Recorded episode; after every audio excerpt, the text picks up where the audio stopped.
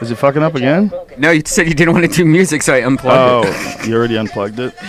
That's how wonky our fucking system is. You need a better system where you can't just unplug. Oh no, I mean, press I, play. I, I I usually unplug it just so nothing bad happens. Like in the middle of it, I get like an instant message or something, and you're like, "What the fuck was that?" Do you get instant messages on your iPad? no, but I'm saying it's- if something like that were to happen, you know. Gotcha. Big Jay, what up, dog? Yeah, buddy. Thanks for coming in, man. Thank you for having me. It's very exciting. What is that? Is that an e-cigarette you, you Yeah. puffing on? You know, Congress is trying to fucking ban those finally. That's fine. They're stepping in. the government's stepping up and ending these evil, evil e-cigarettes that are stealing money from the mouths of the babies of the families that own the tobacco companies. Which is Marlboro. who makes who makes your preferred brand? Uh, Logic, and I do the uh, Logic Zero, no nicotine. This, So now that's just no the- no nicotine. Yeah. Oh, I see. So it's like a just a, a habit thing. Crutch, yeah, yeah, but I haven't. I it's. I actually looked yesterday. I'm like 29 days from a year. That's interesting. That that's interesting. Like a zero tobacco thing that just fills the habit because It's you got a habit of Pure puffing. water, pure water vapor. Yeah. Wow, and there's no feeling whatsoever. Do you get like a little mental thing that happens? A mental thing. Yeah. When I get the itch to, to go, theaters. like What the things that? I've always wanted to do. what are you putting up? uh, they just uh, New York just said that now uh, e-cigarettes are allowed to have paid commercials during movies now, and What? this is, has not. You know, they haven't had that for 16 years since regular cigarettes were. Wait a minute. Wait a minute. Wait a minute. You mean before the movie plays? Yeah, like paid product placements. oh, but wait a minute. That's not a product placement. Is that before the Oh, the sorry. movie or in the movie? paid product placements in films has been off limits for tobacco companies for 16 years. So now they're allowed to have paid, like in movies, there's they're allowed to be paid. So what you're saying is like if you watch the Incredibles or whatever, And they all they're- out smoking e-smoke. e-cigarettes, they're getting Yeah. paid for that. Yeah. I don't know why I said the Incredibles. I was gonna say, Or Toy Story. Pixar's gonna throw in. Toy Story. Well, I was gonna say, um, uh, I was, what's the November Man? What's the new one with uh, the the Pierce Brosnan. Yeah, fella? yeah. So if he's smoking an e-cigarette, it's one of those things. Right. If he gets paid to do it. That's so weird. That's that they do that on television. You know, like you'll you only be able to use like Mac computers on some shows. It's so weirdly obvious too. I was Yeah. just remember American Idol. Like every judge ha- happened to be drinking a Coke, turned out to the right. Yeah. Well, there's that too, and there's just there's also like on certain shows, like you'll see everything, even movies. You'll see like every product is a Sony, and they'll they'll close up on the Sony phone when someone gets a phone call, so you see the Sony logo, and it'll be on a Vaio laptop, and you go, oh, Sony has a deal in this movie. Actually, when it's not Sony, it seems like it's always not like they always use Apple computers and they always have the sticker over the Apple logo or iPhones, but they have the Apple logo covered up for some reason. in like every single TV Oh, yeah. show. So it's almost like Apple's like, It's no. obviously an Apple if though. you have to pay us No, to show the Apple. no, logo. no, it's, no. You got it No. totally wrong. To- totally it's the backwards. opposite. Yeah, it's they don't get paid by Apple, so they Yeah. cover it up. Ah. That's what it is. If Apple paid them, then they would have. Yeah, they're like, we're not gonna advertise yeah, your thing. Yeah, But isn't it weird that it seems like every show does use Apple products in all their shows? They want to, you know. There's like a cult of Apple in Hollywood for sure. You know, I'm not sucking my own dick, but I did a show called P Diddy's Bad Boys of Comedy on HBO, and that was. It turns out that was just an entire season of a TV show to promote Sean John clothing, Really? and they made you you had to wear Sean John clothing. Yeah, You So had to wear up- when you did So they dressed up. me up in like hip hop clothes. It's great. What? It's Wait really a minute. You had to wear their clothes to do stand up. on Yeah, and all they could find in my size was a short sleeve, like zip up sweater that said Sean John across the front. Real Oh big. my God, And I was about seventy pounds heavier than I am now. Wait a minute. You did you did stand up with a Sean John shirt on because they made you wear it? Oh yeah, I th- I mean I did BET's comic view with my pant leg rolled up in my first like year of comedy. I think one pant leg rolled up like LL Cool J. I bought in full wigger. I went hard on it. Did you for how long? Just you know what it was? I figured out. I started out in a black comedy room, and I just found out I could fucking destroy if I just went right to him Right. on that level. Now I actually loathe that kind of comedy, and it's fun to expose that. Like the white guy who goes into a black room and just like, "Come on, y'all! you know when you buy a bitch a drink, and then that bitch walk away, I'm gonna go dancing with that drink, bitch. I bought it, and but you know, Yeah, yeah, yeah. just you know, every joke's like, you up in a club. well, there's a few white guys who take on that role with zealous intention. You yeah, know, there's a few of those white guys. There's always like one or two of those out there that like get known as a white guy who does black rooms. Oh man, well, yeah, Gary Owen. I watch him. It blows my goddamn mind. I have no idea. It's like listening. It's like listening to.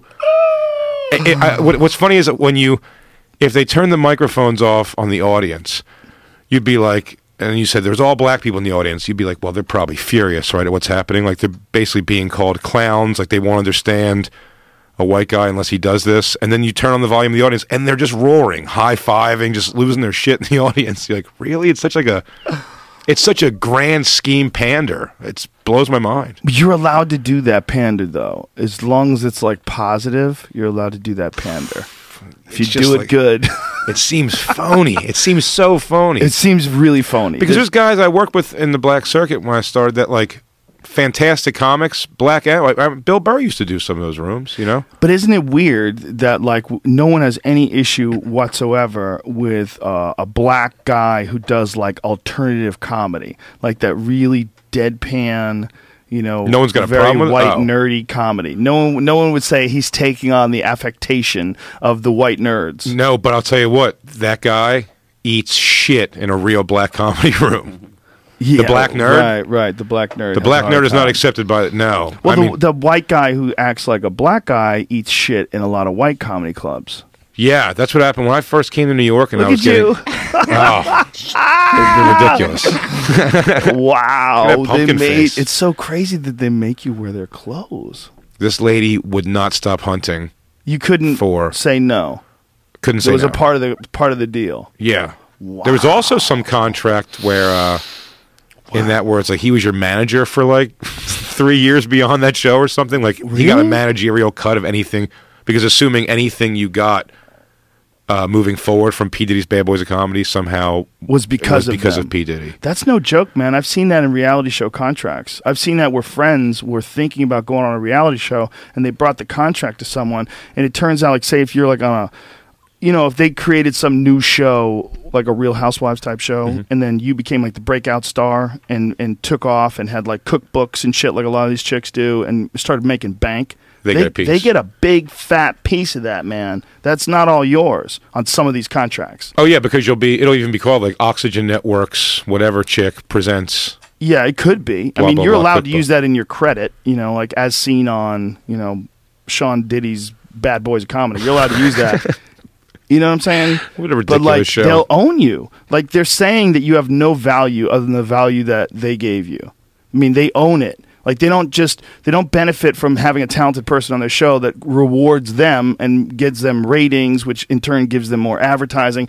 No, no, no, no, no. They want a piece of your future prosperity. Your future prosperity based on you being an entertaining person that they put on television. So not only do they want to pay people just a shit tiny amount of money, then they want to script what they're doing, but then treat them like they're not even actors. They treat Yeah. them like they're these weird slaves. That these robots that they made to out there in the world. Yeah. Yeah, because an act, no actors let anybody do that. You can't. You, you don't get on a sitcom and they say, "Okay, we own all your book sales and your fucking, you know, anything you do in the movies or anything from here on." But the reality stars, though, are you totally against it? Because there's some issue of the reality stars, though, are completely made by the network. They are not slaves. to- what, though? But uh, yeah, but How is it any different than actors? Because actors are better at it because they're they because there's as a because there's there is a skill there. Yeah, there's something that's like. y- what you about the ones that suck? Yeah.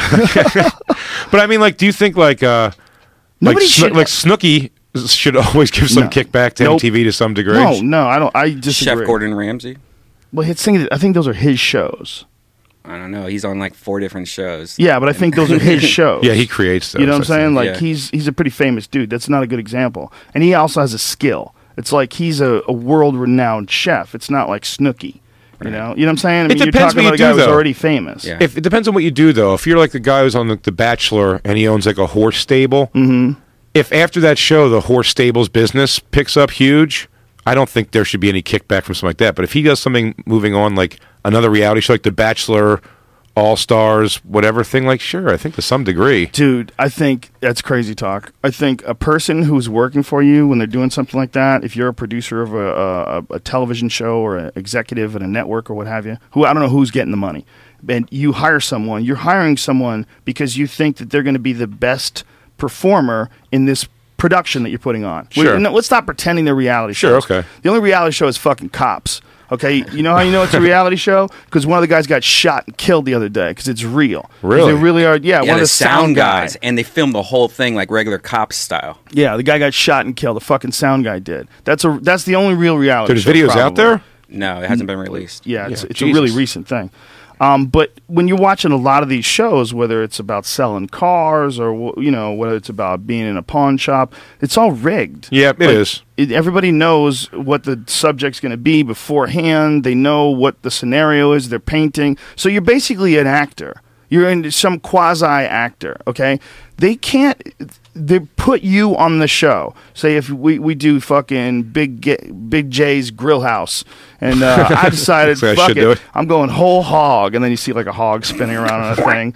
Big Jay, I do stand up comedy, but I also love cooking, so I decided to open up. And then they, they what they own you? They own you? They own a piece of you forever? That's No. horse shit. The Yeah. reason why they want you on the show in the first place, whether you're some crazy housewife that fucking gets pilled up and starts screaming at people, or whether you're Charlie Sheen, uh, if he ever does a reality show, the reason why they want you is because they think people are going to tune into you and they're going to benefit from that.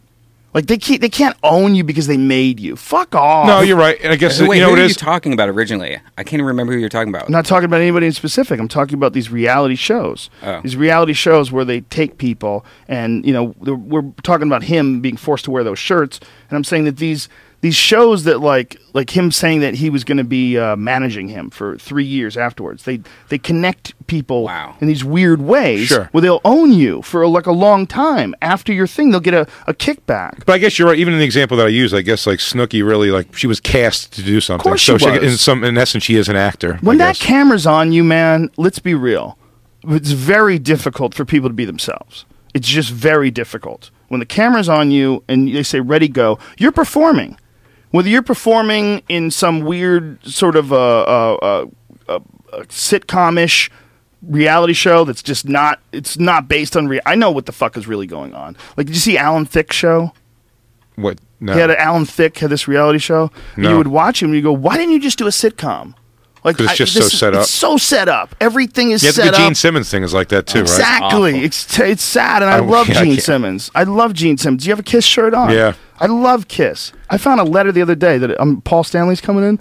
I found a letter the other day that I, I read, I wrote rather to some magazine when I was 11 years old, like a, a Kiss letter. Yeah, my mom saved it. So I'm gonna bring it in and read it to Paul Stanley. What's it? What's his new? Sh- don't they have a new show? Gene Simmons has, has a yeah, new show. him and Paul Stanley have some arena football show. I don't know what, they, what they're doing. I don't know Holy what they're shit. doing. But the, the the reality fuck? show, that reality show, those are hard to watch. Do you, man. especially with ones like, why is Mark Wahlberg doing a reality? Like Oh, he's my killing it in life. But yeah, but he's getting exposed as being a doofus by his reality show. That's what I lot of mean. It makes him Yeah. look like it just looks like Yeah. it looks like a desperate move when he, it's not. Well, he's not. He's It's a narcissistic move. I, I don't even think it's that. I think he probably wants to help all those other people out. That's I help think- his brothers. Yeah, he's helping his brothers and his family out. It's it's he's sick admirable. of helping them, like actually helping them, like giving them money. So it's Yeah. like come earn a little bit. I, guess. think having him a part of it, without a doubt, I mean, he's a mega movie star. Having him a, a part of it ensures its success. People want to see Mark Wahlberg hanging around with his family. Period. I'll watch. I'll watch a show, a, reality show that I find interesting to some degree. I'll at least give it a couple of chances. I couldn't, and I, I very much enjoy Mark Wahlberg, yeah, but I couldn't couldn't watch it. even drum up a reason to give it a shot to watch that. Other It's than the, other than other than to watch it for the wrong reasons. And if he's welcoming that, that's kind of weird. Well, what we were saying earlier, I think, is really true about these reality shows being completely scripted. But the reason why is because these kind of shows can happen where they're just boring. Nothing's happening. You know, if the Kardashians aren't fighting with their mom or fighting with their boyfriend, or this guy's out of rehab, or that girl's pregnant, it's always like something you're tuning into. There's always some chaos. So they know how to hook you up. Oh, Like, the best you- one is the the best show by far, and I recommend it. Actually, like watch it. It's great. Uh, even if you skim through it on DVR, the Bad Girls Club. You ever see that? I've heard of it. I could watch that over and over. I Those can't girls, force myself. they're that? pieces of shit. I mean, these chicks are ga- like garbage. And every week it- they fight. online. th- They they fight over just immediately out of the gates. It's like this bitch thinks she's cute, and they're like, "What'd you say, bitch?" And then they and then they hospital fights, fights that get them at the hospital. Well, that's how they stay on television. Oh yeah, and then, they, and then the producers come out and they say like, "Look, Mm-hmm. We let you guys fight. You know, it happens, but you did you hit her in the in the eyeball with a high heel, so we're gonna we're gonna have to ask you to leave. And that's like a teary, like you know, I'm gonna miss my girls. Like it's it's fuck, it's ridiculous. Hit her in the eyeball with a high heel. Yeah, man, and and people will take things to the next level because that's how you get noticed. If you don't take things to the very next level, you don't get noticed. Yeah, it worked. I mean, that's Yeah. why. I mean, the UFC is such a great example of that it's buried boxing. You know what I mean? Like It sort of has. Well, the problem with boxing is there's only like a few big stars. That there's like a few fights that you want to see, and it's they're just going to punch like the Floyd Mayweather um, Maidana fight this past weekend. Right. Mayweather's a master. He's a master boxer. It's beautiful to watch. I mean, he really knows how to fight. I mean, he's just one of the rare. Real like him and Bernard Hopkins, James Toney is a good example. Just the real bo- uh, Andre Ward, just boxing Mm-hmm. masters. Like if you understand how difficult it is, what they're doing, it's amazing. Yeah, but you're watching a guy paint a really beautiful picture where in MMA you get that too, and you get to satisfy that gladiator urge that you want to see two guys fight. I get uh, uh, my ears perk up on any time I see people fighting on the street or anything. It's like Yeah, that's human That's fun, DNA. yeah. Well, the, the this the added elements of takedowns and chokes and slams, and it makes it more crazy. Kicks. And you if you're a guy who's a fighter, if you're a young man who can box, the reason why there's no stars, I think, is you're almost like, oh, I could probably learn some spin kicks and really like that's such a much more glorious way to win. Is you know, you know, the cage, like you know, Anthony Pettis cage Mm-hmm. kicks wins are like the prettiest thing you've ever, better than any, you know, or or at least tied with any great Tyson knockout. And I yeah, love Tyson a knockouts. Brian, love what are you them. doing? Uh, there's that fight that we were uh, talking about earlier, where a student, a, a black uh, girl, attacks a, a teacher and c- starts Let me see it. Let's say, like don't don't say what it is. Okay. Let's show it. All right. Are we gonna get in trouble for this? that. No, Is this World Star Hip Hop? no, I think it's the new. It was on the news. That's the best. So this is like someone film it with their iPhone. Yeah. Is that what happened? Yeah. Oh, lower this shit. Whoa, shit. Oh my god, she's attacking the teacher. Whoa, this is crazy. This chick is just swinging at the teacher. Oh, he judo hip tossed her and held her down.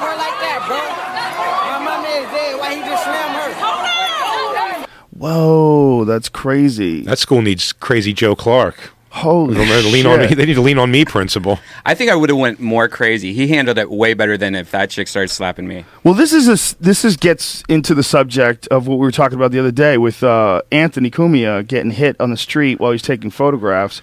People don't react well. That guy reacted very well to getting hit. He didn't hit back. Right. A lot of people just hit back when they when they get hit, and if you're a, especially if you're a man and you're hitting a woman, anytime people are hitting people, if a woman hits you, it's fucking dangerous, man. Getting punched in the face is like everybody thinks that a woman can punch you in the face and you're gonna be fine. Like no, Oh. there's a lot of women that'll knock you the fuck out, man. If they, especially if they connect on your jaw, you can't be hitting people. And if you can't, you know, if you do hit people, man, you got to be really careful who you're hitting because if they hit you back, like if that guy just decided to tee off on that chick, I mean, you see the way he yeah. threw her to the ground. That's a guy who knows martial arts for sure, and he was avoiding all of her hitting him, but he wasn't hitting her back. But if he did, man, you're running in, flailing your arms, and some guy uncorks one on your face, you fall back, you're unconscious, you're gonna bounce your head off the ground, and sometimes people die from that shit. Yep. And that's a real problem. When people get knocked out, they fall down and they hit their head on the ground and die. It's like you're pretty much maybe having a really bad car accident with your face. Which yeah, it's just like that. It's it's the ground is completely like there's there's it resists hundred percent. Like there's no give to it.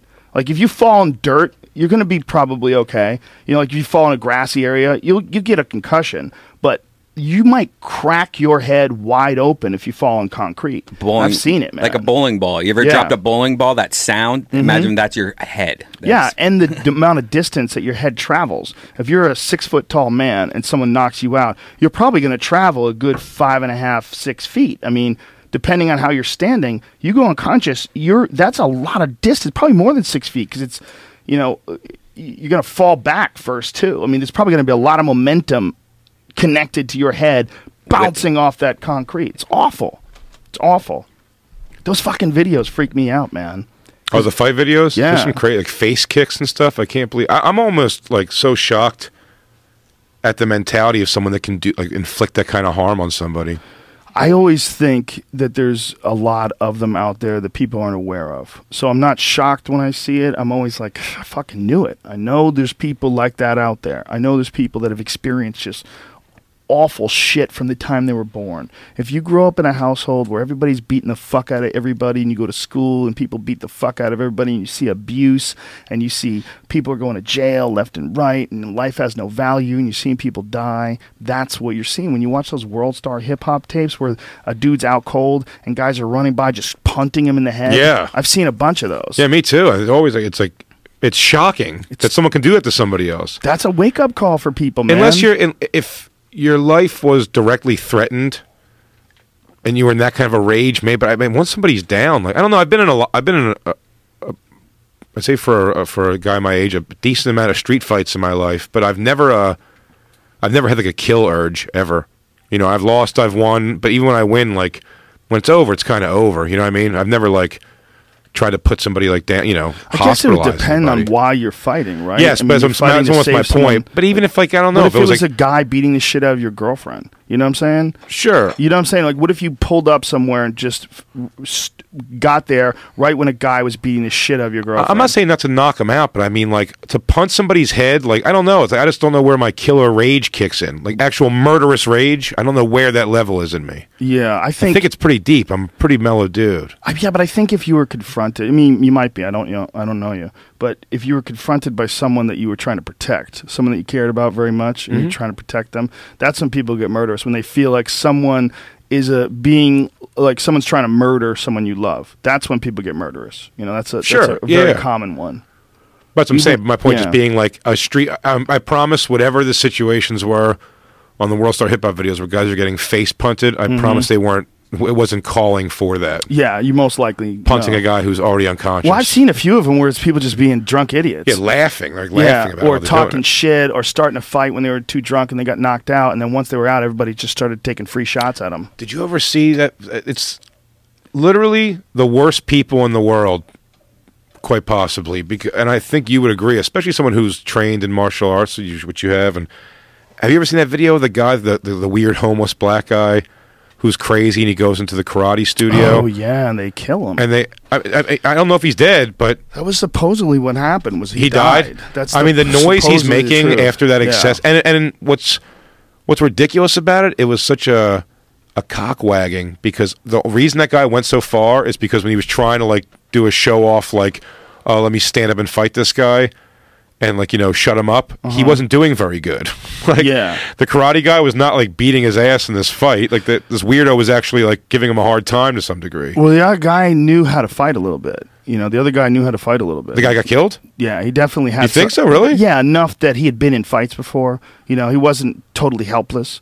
The guy beat the shit out of him, but it, you were right. In the beginning, he wasn't getting the best out of it. Yeah. I think the guy had probably. I mean, he must have had some street fighting. Yeah. and he was also crazy. He's crazy. But the guy, but the guy thought, but the guy thought, yeah, the guy thought he was going to like kind of like Yeah. knock him around a bit and, and make him look stupid, but it was taking him long. We should Snopes that because I don't even know if that's true.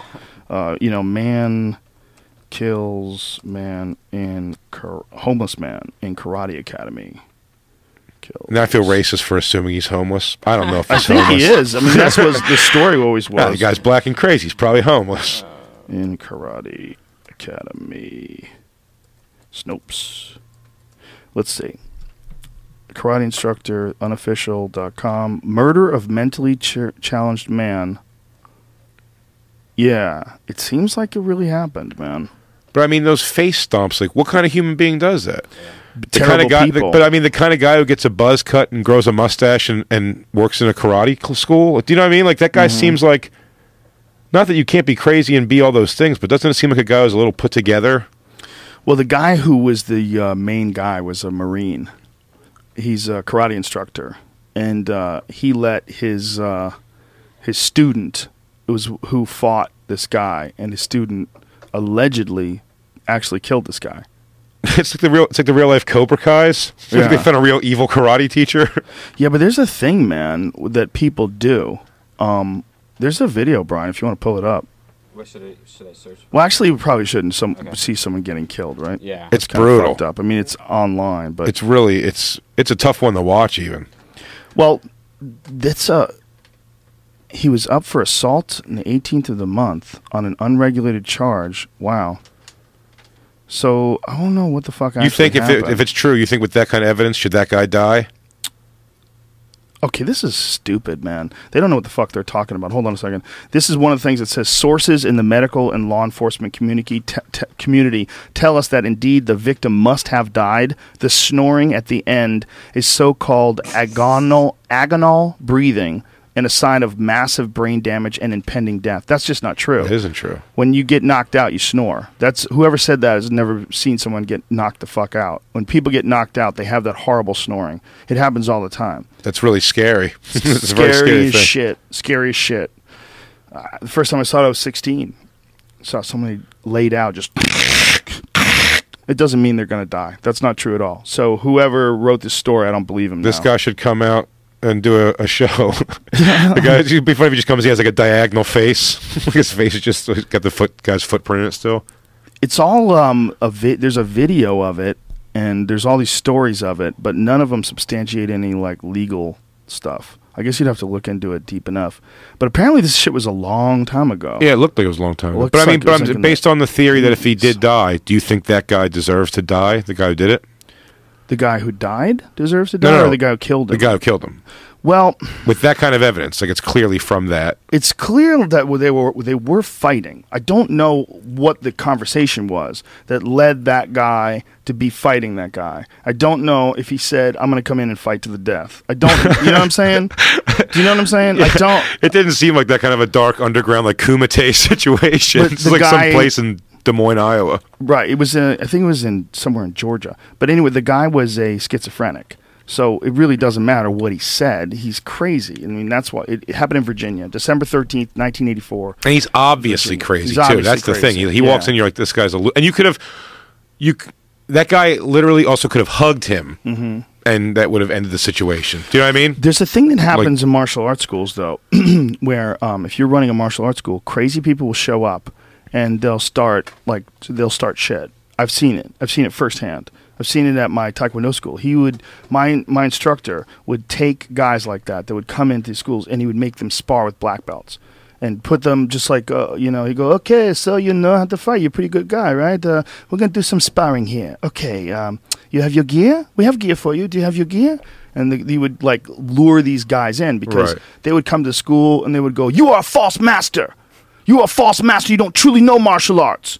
And you, you know, they try to reason with them. Listen, sir, you know, you can uh, was, it, can- was the Wu Tang Clan? you can watch a class, but you can't yell things out. Like people, there's nutty people that'll come in that have like real mental issues, and they could be dangerous. You know, they also could be martial arts trained too. There's a lot of people that just learned how to throw kicks and punches from friends. Like, like if you teach an athletic person how to deliver a good straight punch and just show them the mechanics of it, and they practice on a heavy bag, they can fuck you up if they hit you. They Yeah. don't. They don't really have to be like really well trained and disciplined, and so there's a lot of people that have martial arts abilities, like the ability to punch you really hard in the face, but they don't really know how to fight. They don't. They've never been formally trained, but they might charge you and punch you in the face, and they could be really dangerous. So if you're in a sort of a scenario like that. A lot of times, these martial arts instructors are forced to defend themselves against these crazy people. Sure. That it didn't seem like that. Yeah. didn't seem like that in this video. In this video, it seemed like they lured the guy in, set him up, Oh, and yeah. then beat the shit out of him to The, death. the saddest part is at one point during like when they're just kind of like it almost seems like slap boxing. Mm-hmm. the, the homeless guy stops him and he goes, "You're good." he gives him like a compliment. Yeah, yeah, And he goes, yeah. "You're good." yeah, it's kind of a fucked up video. And he starts saying, and he, and he does. He starts saying, "Don't stop." Yeah. At one Yeah. point, he does tell him to Mhm. stop, and then it just the guy gets won't so. stop, and the he's guy stomping stop. on him while he's down. It's it's gross. I don't know if the guy died, um, but if the guy did die, yeah, that's that's basically murder. I mean, it's like perfect example. What we said is, where would that murderous rage come out? Would it come out if someone was trying to kill your mom? You probably would. Sure. You probably would come out. But this guy wasn't in that scenario. This guy was like, the guy was saying, "Don't." Like he Yeah. would, he was saying, "Stop." He had given up. Like a healthy person backs away at that point. Yeah, the guy. It's like it's merciless. Right. It's just complete. Like dr- the guy was so offended somehow. I But I wonder if they just got away with shit like that, and this is the only one that people saw. Like, I wonder if this had happened more than once. Because, like, if a guy's willing to beat a guy to death like that and then dispose of a body, and this is the only piece of evidence that some schizophrenic guy was murdered, Like that motherfucker's probably killed a bunch of people before, and he's a marine. That's the other thing. Yeah. So we don't know what kind of action he saw. You know, if you if you have you you know you're serving your country and you're used to killing people on a regular basis, then you come back home and some fucking crazy schizo guy wants to come into your karate school and talk shit. Yeah, you let a guy kill him. Like why not? You've been killing people for years. In the '80s, that was like how they like Yelp reviewed like karate schools. Like, how many homeless guys have you killed? Three homeless guys and counting. I was a part of many challenge matches where people showed up at the school, and uh, I got to watch them fight friends. I, I fought dudes that just showed up at the school. That was a super common thing. But you can more or less with that. Well, we took them to You the deliver hospital. a couple. Really? Oh yeah, we took a lot of those guys to the hospital after we beat them up. We'd bring them to the hospital after they sparred, but easily could have happened to me. I mean, I was good, but they, there's a lot of good guys that came in too. There were. yeah, guys that had they had talent. There's a lot And of when they say they want to like, fight, well, you put on gloves. Depends. Depends on like Sometimes what they said. A lot of it was bare knuckle. Really? Yeah, yeah. Because you you didn't know like what they wanted to prove. You know. Like, what is what? I've never and I've never been good at. Even back in school when it was the meet me at the library, I'd throw a punch then. See, I when never. the guy would say it because I was like, I, I say if I got to think about it till three, I probably won't show. Like I'll probably chicken out like later. Like I'm angry now. Let's just do it. Let's get into it. that's probably the best way to get everything broken up and keep it from being like something that no teachers or adults know about. The problem is if you go in a field, meet me in the field, Mm-hmm. then it's like s- children of the corn. Someone can get killed. Yeah, Yeah, I mean, because that's- Lord of the Flies. I had to do that a few times, and it's, Oh. it was with bullies, and it always sucked, but it always it turned out me beating them up, so it was great. What kind of bullies did you beat up? Uh, one was All girls? One is now a co- one is now a cop, and the other guy I think is dead. yeah, most of the most of the guys who talk the most shit though just never had to really be Yeah, confronted with somebody like stepping up to it. Like, Yeah. you know, when you're a kid, everyone's kind of.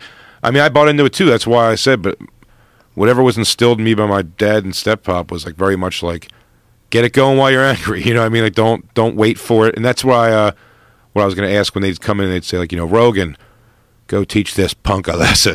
like, they, like what was Well, going? did we, we didn't did even have a heart pump? conversation about it. Yeah, you'd get nervous as fuck. But the idea behind it was my instructor was training a bunch of people for national tournaments.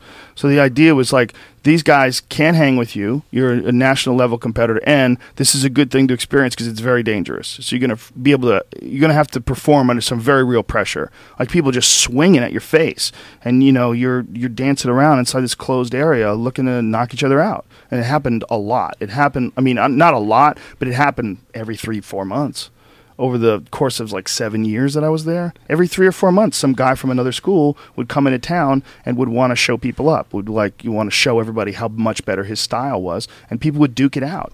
It was it was crazy when you stop and think about it. But this is all pre UFC, and there was a lot of delusional people too. There was a lot of people that thought that their martial art literally could not be beaten. If they did a certain type of Wing Chun, and if they could go to a Taekwondo school and spar, they would just run through people. There would be no way they could stop them. Did you get half off your monthly dues if you won the fight? I didn't. I didn't pay at, at, after a certain amount of time. I taught. So like, If you when I kill three homeless people, you don't have to pay. when I was a kid, I started out when I was really young. I was like, uh, when I was 15, I was completely dedicated and I, I was there every day. So they would give me things to do. They would give me, like, I would clean things or I would teach classes. I taught a lot of private lessons. Like, the people that are first starting out, you have to learn in, you know, like in private lesson form. And since I advanced really quickly and I'd spent so much time there, I was pretty good at breaking down the technical aspects of like certain moves. You know, it's funny, and pardon the the hand job here, but I think you're a, a fantastic comedian, super funny, and uh, you you have such the origin story of a guy who would not be. Do you know what I mean? But, but but yet I know a few people like that too. People that are very like strict in life about certain things. Mike Vecchione, hilarious comedian. Same thing. He's like a very like regimented guy. Grew up football.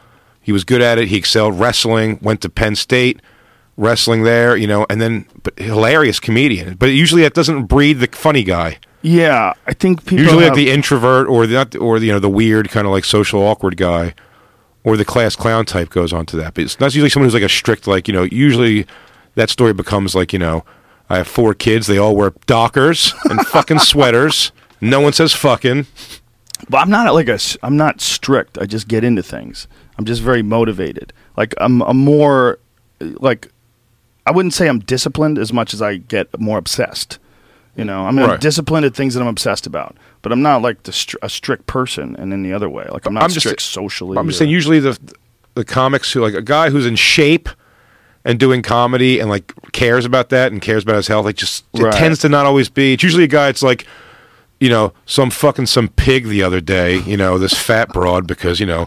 At 165 pounds, you slob. You know, just being like that, and you're like, who's relating to this? right, right. and and, and it, you definitely transcend that. But I mean, like that's that's. But I'm saying it's weird that uh, I don't think that always happens. I think it's more of an odd thing. I It think could more the happen. It's like you know.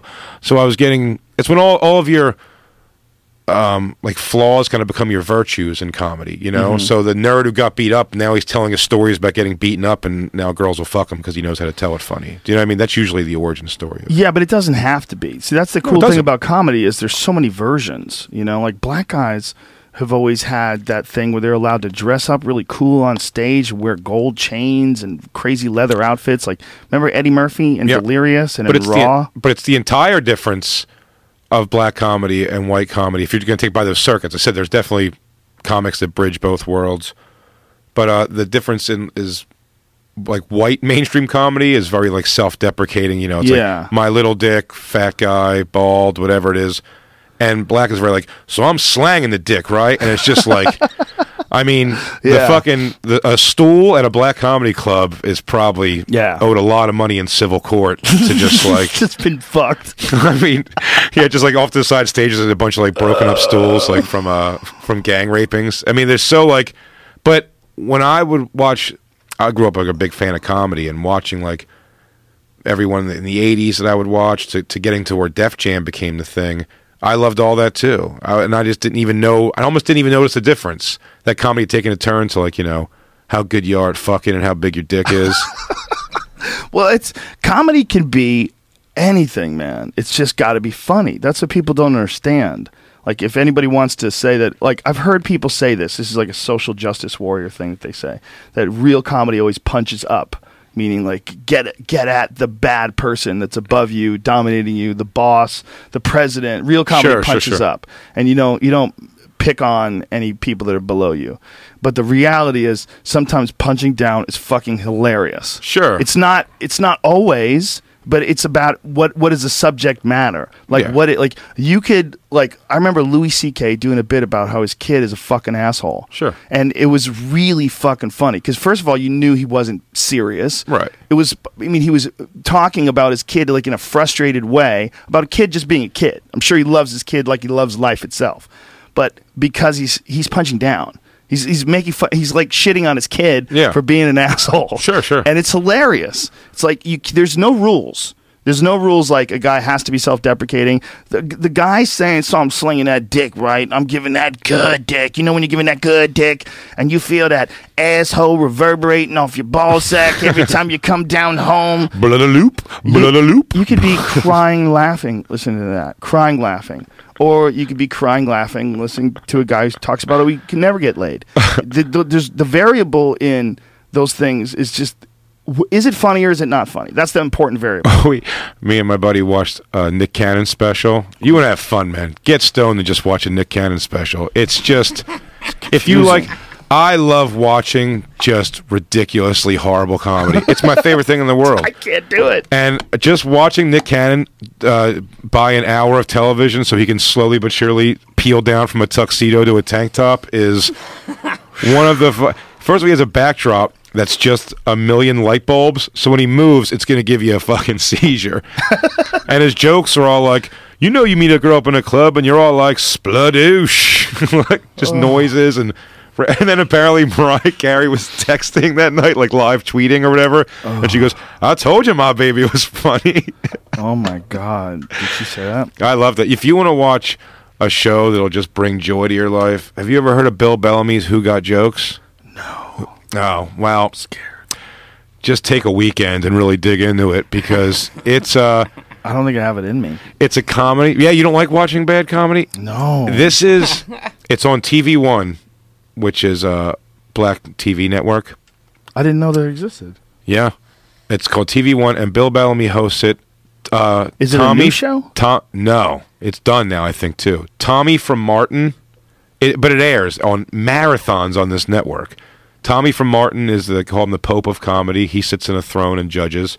As three comics come out, and they do the first round is just their set in front of an audience, and there's three people from the audience picked at random to be the judges, where they give a score from one to five, five being the best, one being the worst. Everyone gets a five, and if you give someone a four, the audience loses their shit. They get very mad at you. That's round one. The comedy is always god awful. and then uh, it's unprepared usually. It looks like these guys didn't know they were going to do a TV show that day.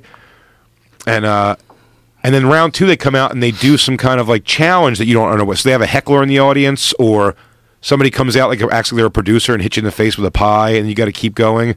And then they judge you on a score from one to five, and it's just horrible, horrible comedy. But it makes me laugh. I- Why does it do? Why does that make you laugh?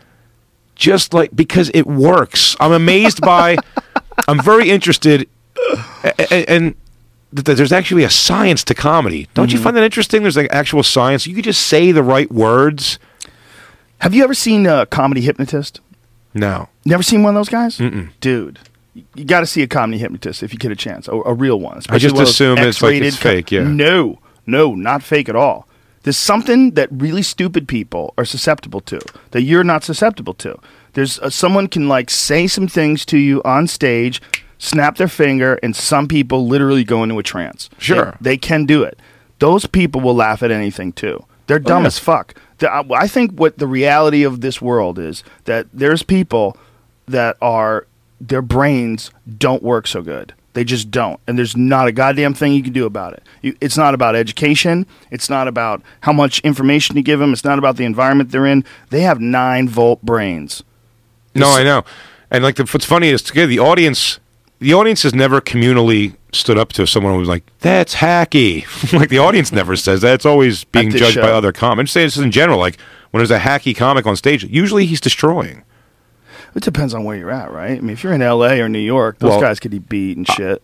Possibly, but forums like this where comics and people get to talk and like there's so much inside information out now. I think it kind of weeds through that happening. And now I think the audiences are a little smarter A in some circles. But they have to be fans. Like if you, do do you remember like going to see comedy when you first started to, to like go to open mic nights and Yeah. see, see guys that you thought were really funny, and then like a year later you fucking couldn't even be in the room when they're on stage. Oh, Like, oh, you I mean the people I suck. I mean the people I worshipped when I started. I was like, just the way he kills, you know, like. I gotta do a joke where I open up and say, "DJ, put that shit on one more time," and I got because everyone had to have one of those. I used to get down to underwear on stage. Used to get down to my underwear posing to the 2001 theme. oh god. And then one day, no one laughed. I didn't do it ever again. I went to see this guy when I was in uh, when I was in uh, Boston. Before I did stand up, I went to see this uh, comedy at uh, Play It Again Sam's. It was like this like movie house that had stand up in the basement, and this guy did these like fake ad libs. And I, I knew they were fake while it was happening. I didn't understand comedy, but he pointed to me and he goes, "And this guy's over here saying this," but I didn't say anything. I don't remember what it was, but I remember like he's like, "What?" I, I- couldn't believe that he was pretending that there was some sort of a weird interaction between us for the rest of the audience. And so I realized that this guy was just bullshitting and his, his act's kind of this fake dance. And then as I got to know him, I kept seeing him over and over and over again. He was doing the same thing. Every time he would he would set this bit up, he would point to a guy in the audience and he's like this. And he would say the same thing. Like he never he had his fake ad libs with the crowd. There was no variation. So if you saw him more than once, the act was done. Like the the the, the veil had been lifted. And it doesn't bring any joy to watch like that level of shitty comedy like happen. no, it makes me sad. Like that makes me laugh. So I, I used to any show when it. co- I just can't believe sometimes when you watch somebody they're on television and their first joke is, "Now I know what you guys are thinking." Actually, I had a guy open for me one time on the road where uh, he had a joke. I forget what was even was it about, but whatever it was, the crowd never laughed in the middle of it, and he goes, uh, "So my family used to, you know, run a funeral home." He goes. Now you guys laugh, but and he goes into his joke, but no one la- no one laughed at that. But every time he goes, now you guys laugh.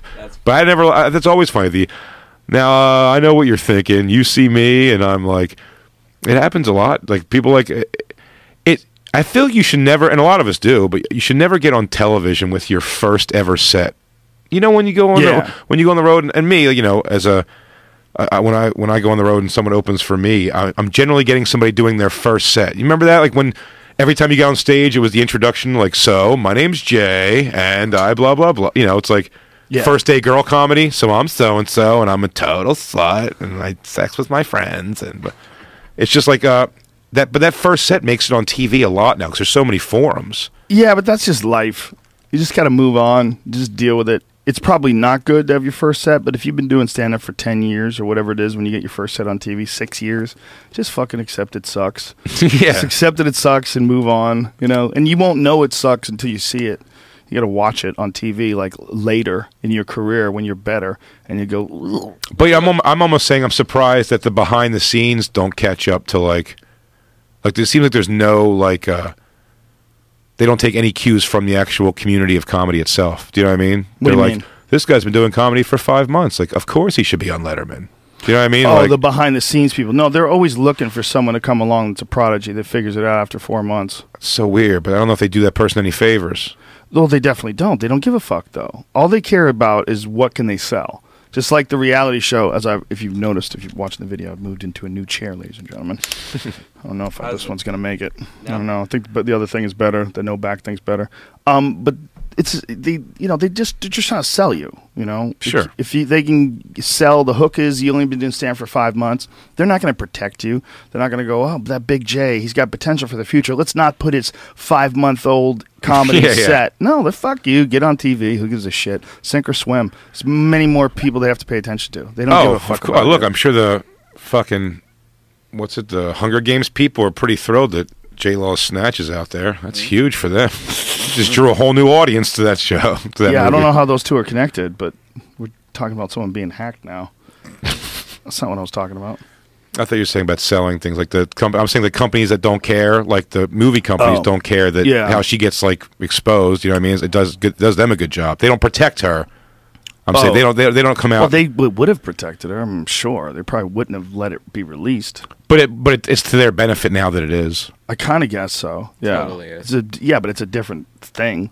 Than I'm such a pothead in my mind. I was like, did it have nothing to do with it? I'm like, no, there was a connection in my mind. There was something there. I guess. I guess. I've never. I've only seen the first one. Now I want to watch more after seeing her naked. Right, which is good for the company. Right. So the movie company, even though it's like they pay her and she's like, you know, she has a relationship with them, they don't give a fuck if something to her detriment builds up their movie. Yeah, I could see that. Probably. Yeah, probably after it's over, they're like, they probably would have protected her from it getting out. But once it's out, they're like, hey, look, in the long run, we're going to do Brett. She looks great. Yeah. Yeah. Probably sat around the office and, yeah, it's true. She yeah, looks they're just, I mean, but the only way you're ever going to get protected as a comic is if you have a manager. And the manager will say, listen, Jay, you know, let's keep hitting the clubs and, you know, wait a year. You know, wait, wait, a, wait a couple of years. Just work. Where's that know, manager at? to- to- my, Jeff Sussman. Yeah. My guy, yeah. I, that's it's hard. You got to develop comedians. Like you got to treat them as like a long term project. You can't like move people into a house before you even put a roof on it. And you can't pretend it's done when it's not done. And when you you see a, like a young guy that's uh, got potential, I mean, everybody that we've ever met, they go through periods. Like you were talking about your black comedy period. Sure. You know, like people go through these weird phases where they're trying to find themselves as I hate to use the word, but artist. Yeah, Trying yeah. to find myself as an artist, man. And uh, you know, but the thing is, if you, there's a video of you five months in and then it's terrible, but there's a way better video two years later. Well, if someone watches both, they go, "Oh, Jay got better." You know, it's just there's nothing wrong. Oh, with yeah. Oh, I did BET's Comic View thrice, three times. really? Yeah. So I mean, like, Who was hosting? uh, the first one ever was Lester Barrie, who was a Black Circuit comic, very religious. Nice. The second time I did it was Arnez J in Miami, and the third time, third time was funny because I said by this point I go, I'm not doing Comic View ever again. Like I just I've written that one off. I'm not doing it. It's always an awkward situation when I go there too. Why? because I'm the only white guy. The production is white, and they put some weird responsibility on me to be like the den mother of the comics. No. So I'd like smoke cigarettes, and I'd go outside. I'm, I'm gonna go outside and smoke a cigarette. She goes, "Okay, wait a second. She goes, "Everyone, Jay's going to smoke. If you want to smoke, go out now with him, and everyone's got to be back in here in 15 minutes." And And then ga- try to give me all of their food tickets, so I'd be responsible for them. What? It was very bizarre. Just because you're white? yeah, I, I mean, I assume so. Wow. That said, a lot of the black comics would do things like I'm going to go out and smoke and then go like you know fuck a chick for five hours, try to come back 15 minutes before the show starts. Like that did happen. Well, what they want you to do? Just hang out all day waiting for the show to start? Oh, they put you there at nine in the morning until night. I went on at midnight. What? Yeah, because they just don't want. They just wrangle everybody because they, they don't believe anyone's going to stay. they have Comic no View- no belief they're going to stay there. They've done entire shows about how hacky they are. Like they'll do a show where the same joke gets repeated by different comedians. Well, yeah, and, and so I went and did it. Kevin Hart ended up hosting the, I think one of the last ever seasons, but it was called One Mic Stand, and uh, or something like that. I think that's what it's called, One Mic Stand, but it wasn't called Comic View. And Kev called me and asked me if I wanted to do it or if I would do it. And I said, "Yeah, but I, go, I I don't want to do Comic View anymore." He goes, "It's not Comic View. It's different. They're flying people out now. They're doing it all right and set it up good." And it was uh, when I signed the contract. It's Comic View presents One Mic Stand. They gave us a big speech before we taped anything, and the guy was like, "We're changing Comic View. It's going to be different." And the guy specifically said, "No more stool humping and DJ hit it and uh, pulling out fake teeth." And uh, I mean, we weren't three comics in before a guy was wearing fake teeth and fucking a stool. I mean, not even. And, and, and, and by the way, when he's giving this speech to it, these same guys who are getting ready to fuck stools and put in fake teeth are doing like you know like staring at him give the speech and like nodding their heads like uh like Pacino speech in any given Sunday like it's like an emotional powerful speech how we're changing comic view now and And then they went and put their People- fake teeth in. and they're like, fucked the "Yeah, let's go out there and show the world something." And then two minutes later, yeah, like DJ, put that shit back on. You can fuck a bitch with fake teeth to this one. Those black circuits made for some great, great, What great happened- stories. I had a guy one time. This is a true story. Kev used to host a club in Atlantic City. Kevin Hart called Sweet Cheeks Sweet. violent. It was like a pimps and players ball. No bullshit. It was like everyone was wearing like zoot suits and shit and bringing like three chicks apiece and they were all dressed up fancy, but they'd interrupt dancing to do a, a comedy show uh, in the middle of the fucking night. Like it was like two, three o'clock in the morning. What? Yeah, and I, I was hosting it one time for Kev. He couldn't do it, and they hated me. They absolutely didn't like me at all. And I was going to bring a comic on stage, and I go, uh, I go, all right, buddy, I'm gonna bring you up next. I go, what's your name? And he goes, uh, Ignat Nigga. And I was like, oh, dude, don't make me say that, please. And he's like, that's my name, man. That's my stage name. And I kept, I begged him to let me call him by his regular name. And I go, it's not going to go good if I say. it." He goes, it's fine, man. I'll explain. It's my name, you know. He set you up. When he went on stage, he goes, "You gonna let that white boy call me a nigga?" And just, I left. I just left the show. I drove home. Yeah, that was like, it was a dangerous place, man. The, the, the bouncer outside was a bounty hunter, also. So he would run IDs for everybody that walked in. Like he'd get five people a night on warrants. Wow. Isn't that crazy? He was a bounty hunter and an ID checker. Yeah. That's like fishing in a fucking swimming pool. really? Yeah. That's so not fair. That seems like you know you're shooting deer in a stock pond. yeah. It's- you know what I mean? That just seems really fucked up, oh, especially Oh, at a nightclub Yeah. And it was just like, and a pimps and players nightclub. yeah, they threw they threw chicken wings at me one time. Wow. It was, uh, and I think, uh, yeah, I think I was doing that joke where I was getting down to my underwear. Who the fuck wants them to do comedy at two o'clock in the morning in a place where they have dancing?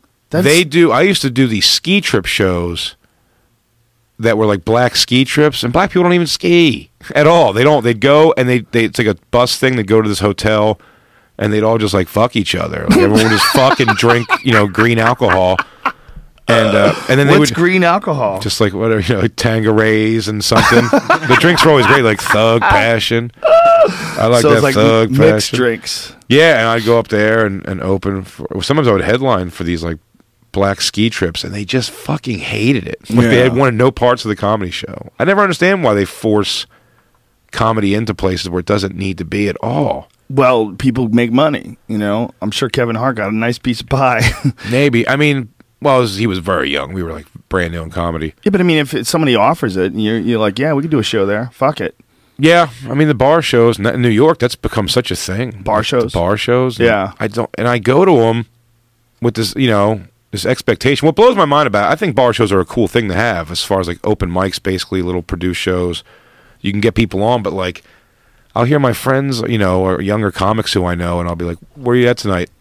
And they go, "So and so." I go, "Oh, well, do this other thing with me. Like, don't go to that bullshit bar show." And it's like, "I've been booked for this for three months." like, Whoa. yeah, they call you. It's like, "You want to do my bar show?" It's bet twenty seats, bet twenty five people. Uh, you know, you get like a drink ticket or half price off drinks, and it's on on Tuesday at you know nine p.m. somewhere in Nowhereville, fucking Brooklyn. And then it's like, oh yeah, I guess I can do it. And it's like, you know, oh okay, so I'm looking at like I have my book open here like December. it's like May. Like they really booked this things far out. Is that just because there's so many comics in New York?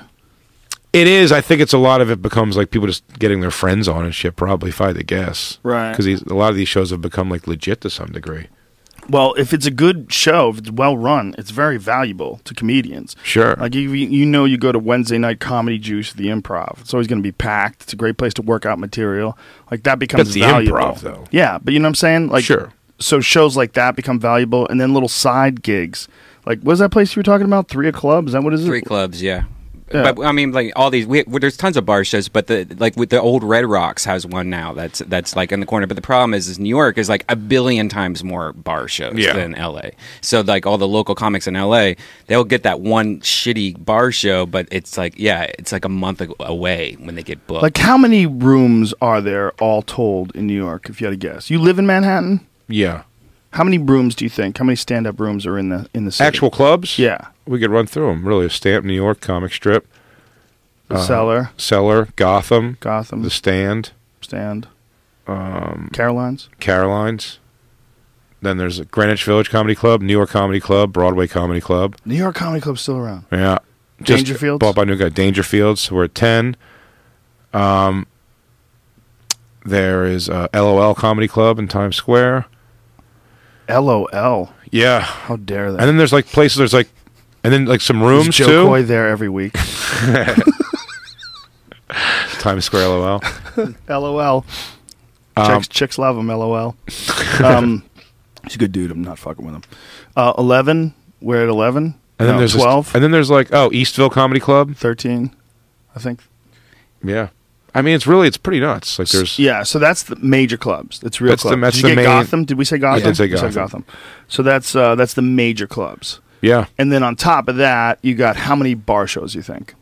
In the city or around even the boroughs? Just in the city. Just in the city. Just in Manhattan? I mean, there's got to be fucking 10 a night if I had to guess. 10 a at, at- night. At least. At wow. least. That's crazy. It's also like the people that live in New York and go to New York, they're more into like plays and live performances than I think like the West Coast is. Well, if you're a young person or any person who's got free time at night and you're looking for some entertainment, it's one of the best places in the world to go. You can go to the Cellar, you can go to Caroline's. I mean, you can see live comedy in New York every night of the week. You can Oh, see yeah. killers. You can see, you know, Attell and CK and all these different people show up at clubs. I mean, it's one of the best places in the world to go out and see live comedy. Oh, New York. Yeah. It's Yeah, I mean, fantastic. like just to go out. I mean, that's what people, if they've never been in New York before, they're like, there's so many restaurants, there's so many this, there's so many that. It's a fucking mad scene. I drove by the Laugh Factory last night out here, and it was like the line was like wrapped around the building. That's because. Jamie doesn't let people in. He wants that line to be wrapped around the building. he doesn't just like let True. people in. He makes you stay outside So to it looks keep like that it's- line out. Oh, Yeah, really? and then yeah. we're signing up for tomorrow. Those a lot of them is like the open mic nights. Like they have to the open mic nights. They make people sit out there from nine o'clock in the morning, whatever the fuck the sign up time is, and they have to wait in line until they get picked, and then they go on next week. They don't even go on that week. They wait in line all day, and they go on the next week. Why? Exactly. We've been line. we've been rallying against this. Next time I Is it just like a Jamie, I'm gonna control thing? exactly. It's a ridiculous idea that he has that in doing so he makes the club look more special because there's always a big line. It's tough to get in. Why put your thumb on people that could eventually, like you know, like say, like this is my home. This is the club that showed me the love. Like why? Yeah, I, well, I never got that. That same evil shit that makes producers put someone on a reality show and then try to own everything about them for the next, you know, ten years or whatever the fuck it is. It's the same thing. It's that greedy thing that people do out here. This weird, creepy fucking behavior where the people that are coming up are not respected as potential equals. And if they do somehow or another make it through, it's never through their own merit. It's because of the the good nature and, and your you know your generosity that's led them to this position of being a, a, a good uh, showbiz person. I find it weird with any comedy club that doesn't have comics hanging out at it, and like like it, like they want people to hang out, like com- comedians to hang out.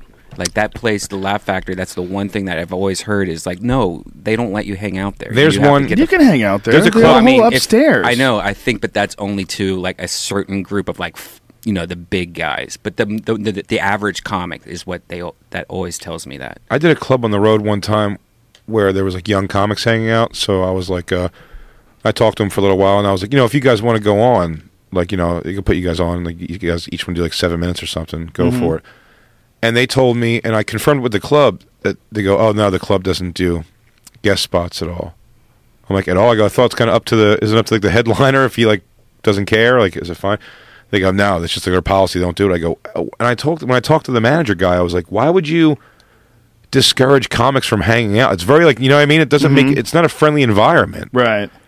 Well, Wendy Curtis, you know, uh, That's kind of the thing is you work those shitty open mic shows, so eventually maybe they'll give you a shot at like hosting a weekend or you know doing something like that, guest spots. do you know Wendy from Comedy Works in Denver? I know who she is. Yeah, I yeah, work with her. she uh, she had a great way of describing it. She goes, "Why would you sell widgets and not have like a widget development team?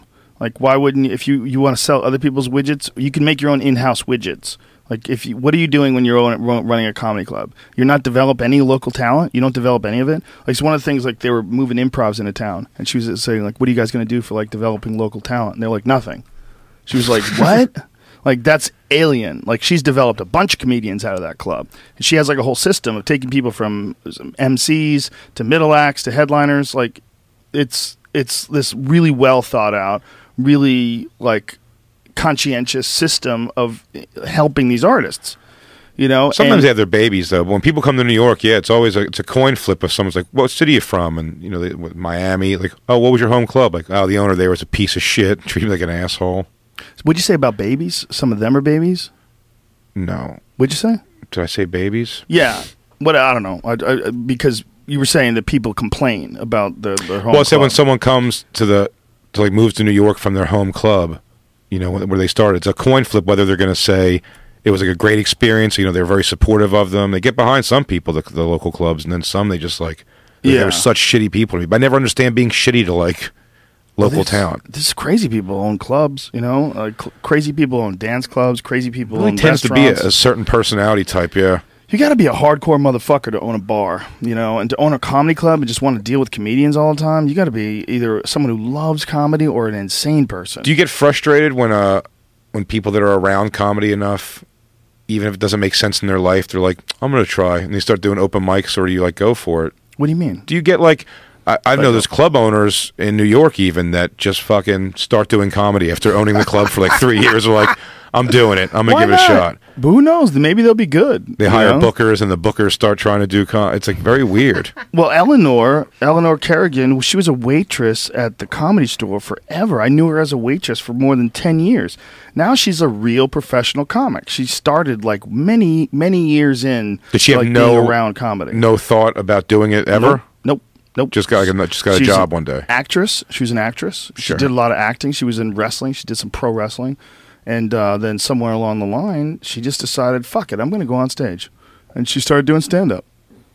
Yeah, I mean, I, now she's a pro. She's funny. I mean, it's crazy. I mean, she's smart, so she understands like what's funny and what's not funny. She knows what's hack and what's not. So she didn't fall in any pitfalls. maybe I feel the ego strike because I feel like when it's done, like, like uh, the- Kurt Metzger, you know Kurt. Yeah, sure, yeah. Kurt's never had a girlfriend that hasn't eventually been like, well, if this shithead can do it, I can do it. And, and they've never vocalized that, but in my mind, like, if my chick was like, I want to do comedy, I'm like, what do you Oh, think? It's like looks like super simple.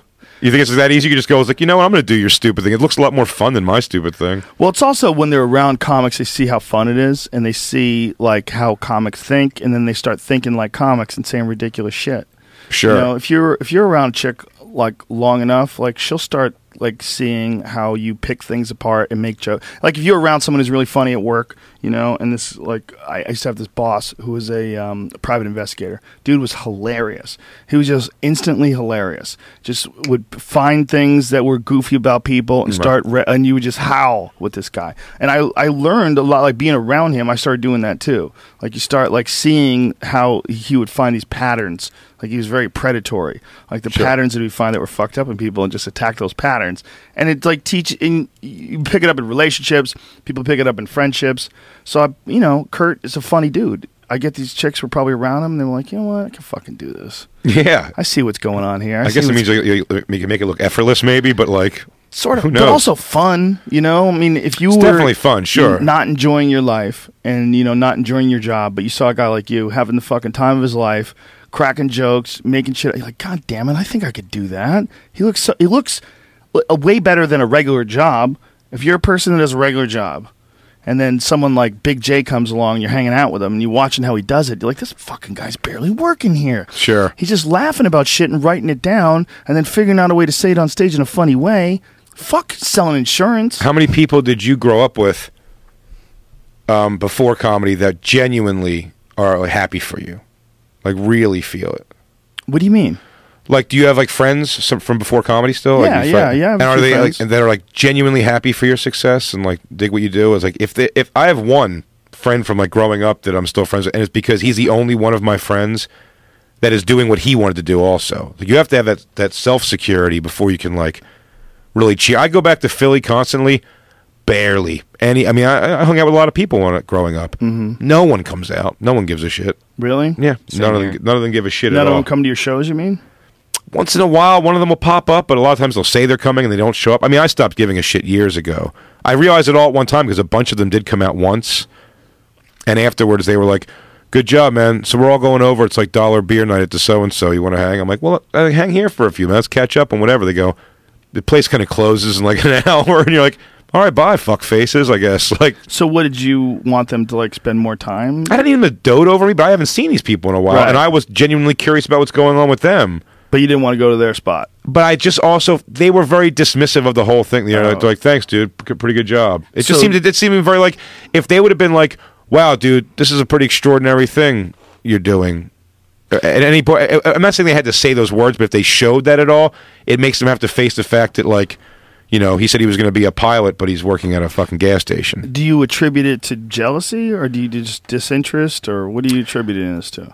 It might be a little bit of both. Who, who knows? I know Right. when I first started doing it, again, like you said, the way you did Taekwondo, it's a heavy commitment, especially because I started going after the first year of just doing it in Philly. Keith Robinson grabbed me, Kurt Metzger, and Kevin Hart and started taking us up to New York. And when I did that, I started not being able to do all the bullshit with my friends that we were doing. I wasn't part of like dollar beer night anymore. You know what I mean? Uh huh. Or any of that shit. So Like- they feel like you kind of So- left them.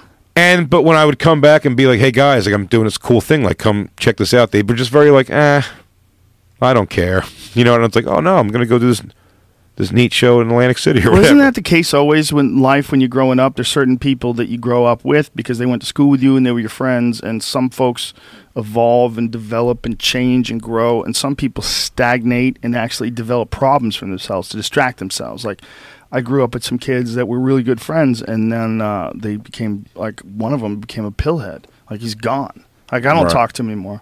If he called me, I wouldn't call him back. You know, he could probably get a hold of me, but I'm, he's too fucked up. He's too fucked up. I know his family. I know all the disasters he's been through. Just I'm not interested in communicating. So there's going to be people like that in your life. Have you had just get- circumstantial friendships in comedy? Do you know what I mean? Like that, just like for you, like you hung with someone for a little while, and then you're like, "Mm, I guess it really like DeRosa did. He lived with me for a while Mm-hmm. When he first moved to New York. When he moved out, and we were tight. We were together every day. You know, like we drove in together to the city and from Queens and hung out all the time. And I'd still describe me and Joe as like friends. Like he's my buddy for sure. But I mean, I'm probably the thirtieth person he would call if he had good news in his life. Do you know what I mean? right. I'd probably But hear it third hand first. And we have no beef at all. And when I see him, we love to catch up and bullshit and have a good time. But over, you know what I'm saying? Like it So just turns out. the issue. Just you need more from him. Is that what you're Yeah. I'm just saying I need more from him. I need him to call me too.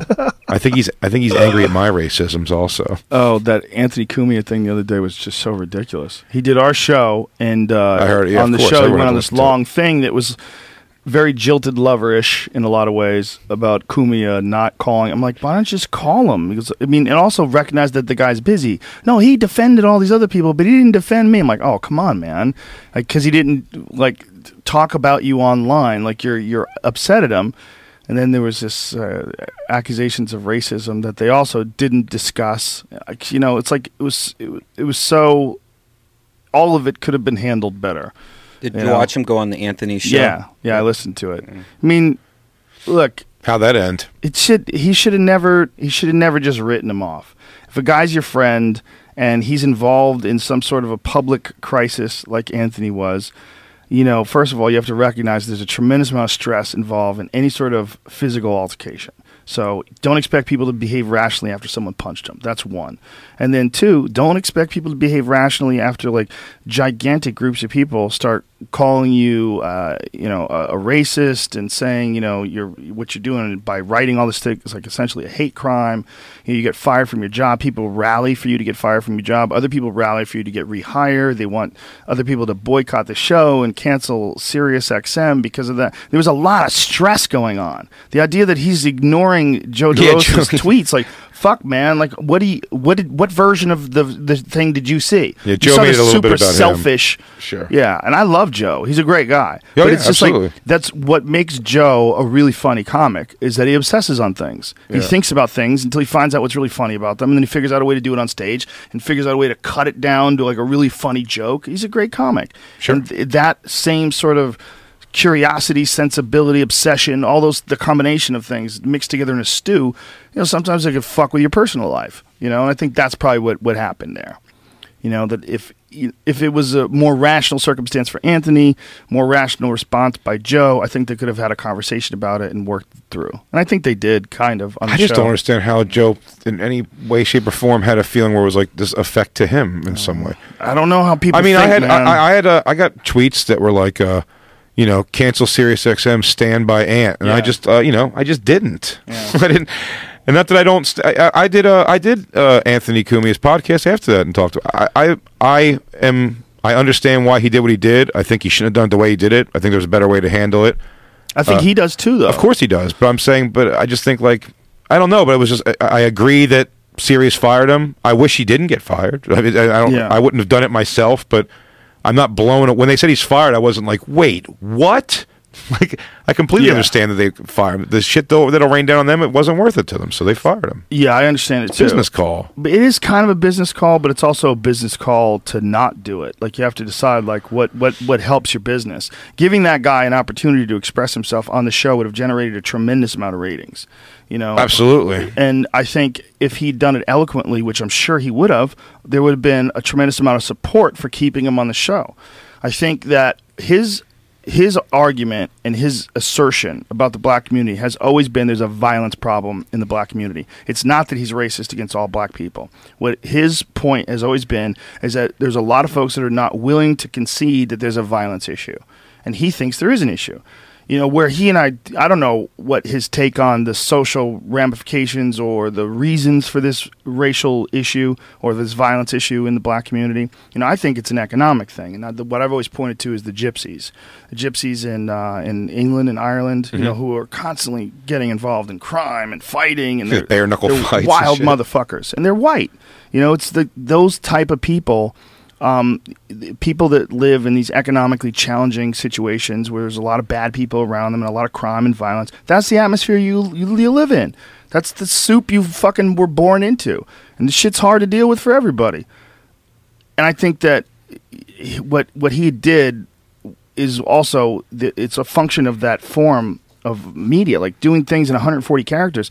You can't express yourself very good in 140 characters, and if you take even if you take something from something you said in this podcast and put it in 140 characters in quotes and put it on a tweet, it can make it look like a real piece of shit. You know? Well, but what he did really was like he just tweeted out what he should have just said while he, you know, Exactly. punched a piece of plywood. Or Like- no, he should have said it on the radio. no, no, absolutely. said- but but that by but by then he could have gotten a way to say it. He Yeah. said eloquently. I'm talking about in that moment of fury. You need to call a friend who's going to go. I know, dude. Right? I know you're so right. And then 15 minutes later, when you calm down, you go. Of course, I don't hate every black person. Like it's like he he vented And I said, and, I, and he's such a guy who's used to preaching to the choir, and he forgot that there's like regular people behind that choir. Well, that no, are going to be like, wait, not only that, Waiting the- to hear catch, catch something like It's that. It's way easier to take your tweet and retweet it than it is to say, "Hey, you got to listen to Anthony on Sirius XM this morning when he was going off about how there's a violence problem in the black community and all Mm-hmm. the crazy shit that he screamed and yelled about." That's one thing, but to someone to just take those tweets and retweet them or take them and cut and paste them and put them in a blog completely outside of the context of who you are, what what your style of communicating with has always been on the show. The style of communicating on the show has always been him screaming. I mean, he's always done that. So when he does that in a Twitter form, it's par for the course. I mean, that's what he does. It's just when he does it on the radio, the people that are going to be upset at that, they would have to listen to the whole thing to get to that. They would have to listen to that chunk. Someone would have to alert them to it. They'd have to like pl- listen to it all play out.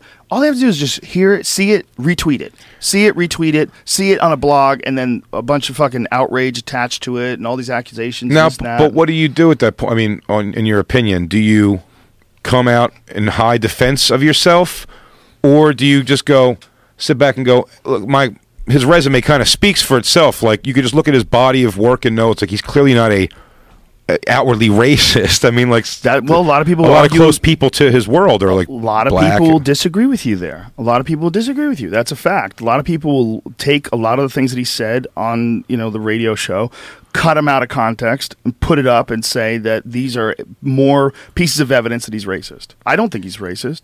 I think he's frustrated. I think that he like a lot of people that have been involved in these type of scenarios, you only see the person's attacking you and you only see the group that they're they're attached to. And if I lived in New York and I had to deal with uh, a lot of bullshit on a regular basis, I don't know how much bullshit he deals with, but it, whether it was bullshit coming from Irish people, whether it's bullshit coming from you know it, it's Asian people that are fucking with me all the time. I mean, if you're living in a group where there's a a certain number of people from X community that are causing a lot of crimes, you're always going to have some frustration. You're going to always going to be upset about that. I don't know where his head's at. I don't. I've never had like long, like uncensored conversations with him about this. I've talked to him on the radio, and I love talking to him. So I, I if I had to guess, I would say no. I don't think he's racist. I think he's just not scared of speaking his mind about very controversial issues that could very easily come across as racism when he is describing things like very real statistics, like crime statistics. Like they're undeniable. I mean, if you look at crime statistics and Sure. the amount of uh, young African American men that are in jail, it's fucking bananas. It's bananas representative of the population as a whole. Like this small amount of people that are black, and then the, the large amount of black guys that are in jail. You would go, okay, well, is that evidence of racism? That that's why they're being prosecuted, or is it evidence that they're committing far more crimes? Is it a combination of both? Is it a lack of social awareness that has allowed these inner cities to get completely out of hand and these impoverished neighborhoods? The, yeah, I think that. But all the fury is just going to be that he was like, you know, some black bitch, basically. You know, just to just be so dismissive. That's no one's caring about the statistics he's throwing out. They're only focusing. But my my my point is, you can get those facts out if it had been a bunch of Irish people and he was like, you know, this this Mick Ginger fuck just punched me, you know, cunt just punched me in the face. Because he's white, he could do it. He, but he, he could but do if it, He was he could- black, and they would. But but then his tweets would resonate more. It wouldn't make any kind of news, but at least it would resonate more if he had some kind of facts and figures to support. You know, Mick whatever the Ginger yeah, fucks yeah, the Mick Ginger people. fuck violence problem. Joe, don't you find it interesting though that after all this recent shit about him being racist, that he doesn't just kind of back off and just for like a year talk about cupcakes No, or something like why that? Why would that he? He's actually pushing it almost to the point of like, fr- like he's He went on like a really white proving. national- well, white he's- well, yeah, like he's really proving freedom of speech and and and and everything. Like like he's almost trying to make a point about. You know, his- well, what do you? What are the examples you're talking about? Well, like you know, after all this thing of of him being racist on Twitter, then he started going off on Ferguson. You know, and the, mm-hmm. all, the, all the Ferguson stuff, and then. But he- what did he, you see when you talk about things like that? Like, do you know specifically what he said about Ferguson? I mean, what I we could, know pull, I could pull it up. I don't what, have that memory. What we know is about what Joe DeRosa talked about the other day, but he didn't cite any specifics either. So I don't know what Anthony said about Ferguson. If I knew, then I can comment on it specifically. Well, I mean, I've been. since I, don't mean, I follow him on Twitter, and he he's still doing you know silly things that. What do you uh, think about Ferguson? Yeah, you got to give Okay, examples I'll just, I'll to just make start pulling sense. stuff up, but I, I didn't I wonder really, if I I'll didn't agree really with want to go that deep into that point. What I'm saying is, you can go on his Twitter and see what I'm what I'm talking about. He doesn't back But off. Well, he doesn't th- have to Yeah, he doesn't. He doesn't back off for a reason. It seems like. I think most people, if you got that much, like you lost your job, you, you got in trouble on Twitter about a certain subject, then I'm like, all right, I'm not going to talk about pie for a while. Definitely. But it's because No, he because because he he's got his new immediately show. Yeah, and he immediately made like a chunk of money. You know, it's like a Netflix subscription type thing. So he immediately made like a gang of money off that. I assume. So I don't like- know. I don't know how well he's doing, but I, I hope he does well. I, I thought that it would be probably smarter if he did it through subscription. That way, more, or through um, uh, subscription. Through advertisers. Because if you Yeah. it through advertisers, that way, you know, he's going to get a large number of people that are going to listen to it. Because if it's free, you know, like, but he's kind of like hamstringing himself by making a subscription service. I think it's tough. Yeah, know? to make it cost money is like you're definitely cutting people Mhm. out of it. But, Yeah. but I think there'll be an initial thing, but you have to like get people to catch, you know, latch just- on board. It's really hard to, to get people to pay for shit on the internet in these this day and age. Well, I mean, so Howard much Stern. awesome stuff. Howard free. Stern gives you like you know, I mean, you basically are paying for Sirius for like that or O and A, and you can't argue that like Stern Channel though gives you like tons of energy, you know for what you're paying. Like he gives you a lot of different stuff. It's like him all day and other shows and and Yeah. his old content and just like fun productions and stuff. Yeah, but that's not online. That's on Sirius. It's like if you subscribe to Sirius. Is that what you're saying? You can get that online too. Yeah, yeah, but I'm saying, but I'm talking about for making people pay for something. But Wait. he, but he did twenty some years of giving it for free, so now you can get I'm people to pay for confused. it. Are you? But we're talking about two different things. We're talking about satellite radio, or we're talking about internet subscription. Does he have an internet subscription thing? Well, isn't it the same does? thing? I mean, it is like you could watch it online. Stern's thing. Well, sort of, but it's satellite radio. You're working for a company. I mean, it's not like what Anthony's doing. Anthony's doing a completely independent internet subscription thing. I was confused. I Oh, I'm saying, like, but now I'm saying, but, but, but something like Howard went from being for free to ask for, for basically it costs money to listen to him if you want to. I'm saying Opie going from like you know he did Mm, years of free and then years of he was they, you know he, he wasn't a specific charge for Sirius XM Me and Anthony. even though he was like yeah he wasn't but now he's asking for a Netflix amount of money for one show. Mm-hmm. That's what I'm saying. There's no variety. There's no like uh, he's not really giving you anything besides Well, it's that, very different. two hour show. It's very different because first of all, Sirius is in so many cars when you buy it. Sure, When you buy it, you get a 90 day subscription, and it it plays, and you get to listen to. Stern, you get addicted to it, and listen to all the different music channels. You get addicted to it, but you're paying for satellite radio. You're not paying for a specific show on the internet. The, there's a complete total difference in what you're getting.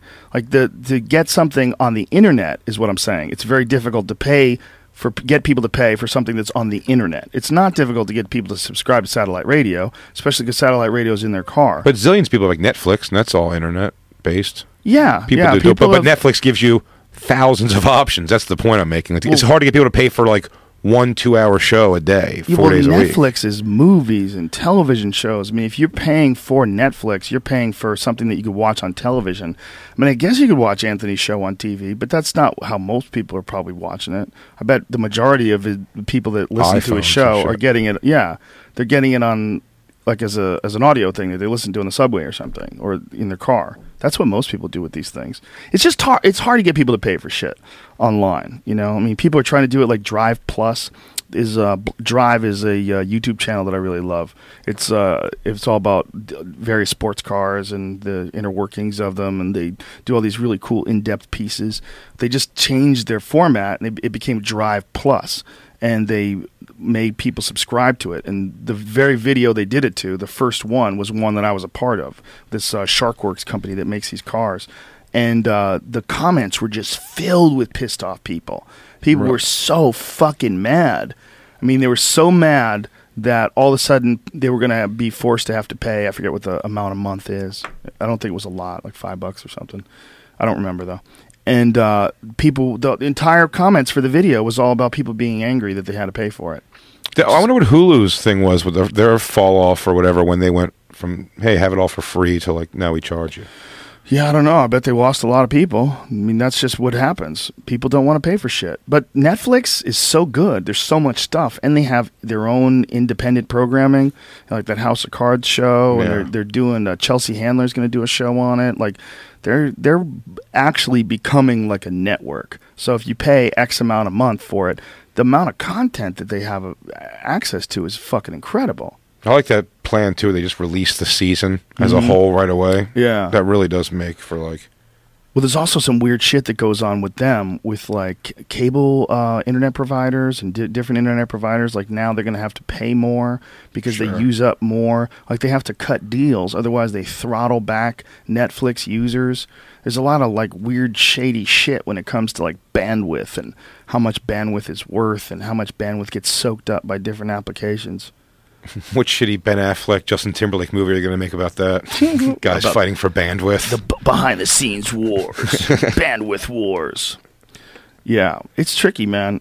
If you're trying to sell shit online, unless you're a Netflix, like if HBO became an online thing only, even with all their awesome shows that they have, that would be tough. Be Although tough that said, the hipsters have dominated that world, and, and a lot of them don't do cable at all, and just get like a subscription to HBO Go and Showtime.com and all that stuff, and they watch all their shit like that. well, there's a lot of people that do it through Hulu. iTunes. Yeah, you do Yeah. like Apple. You know, you get an Apple TV thing, and you Yeah, and the- get a yeah. subscription to all those things. It's you know it could probably cost you somewhere of like fifty bucks a month, and you could you pretty much have access to everything like the next day.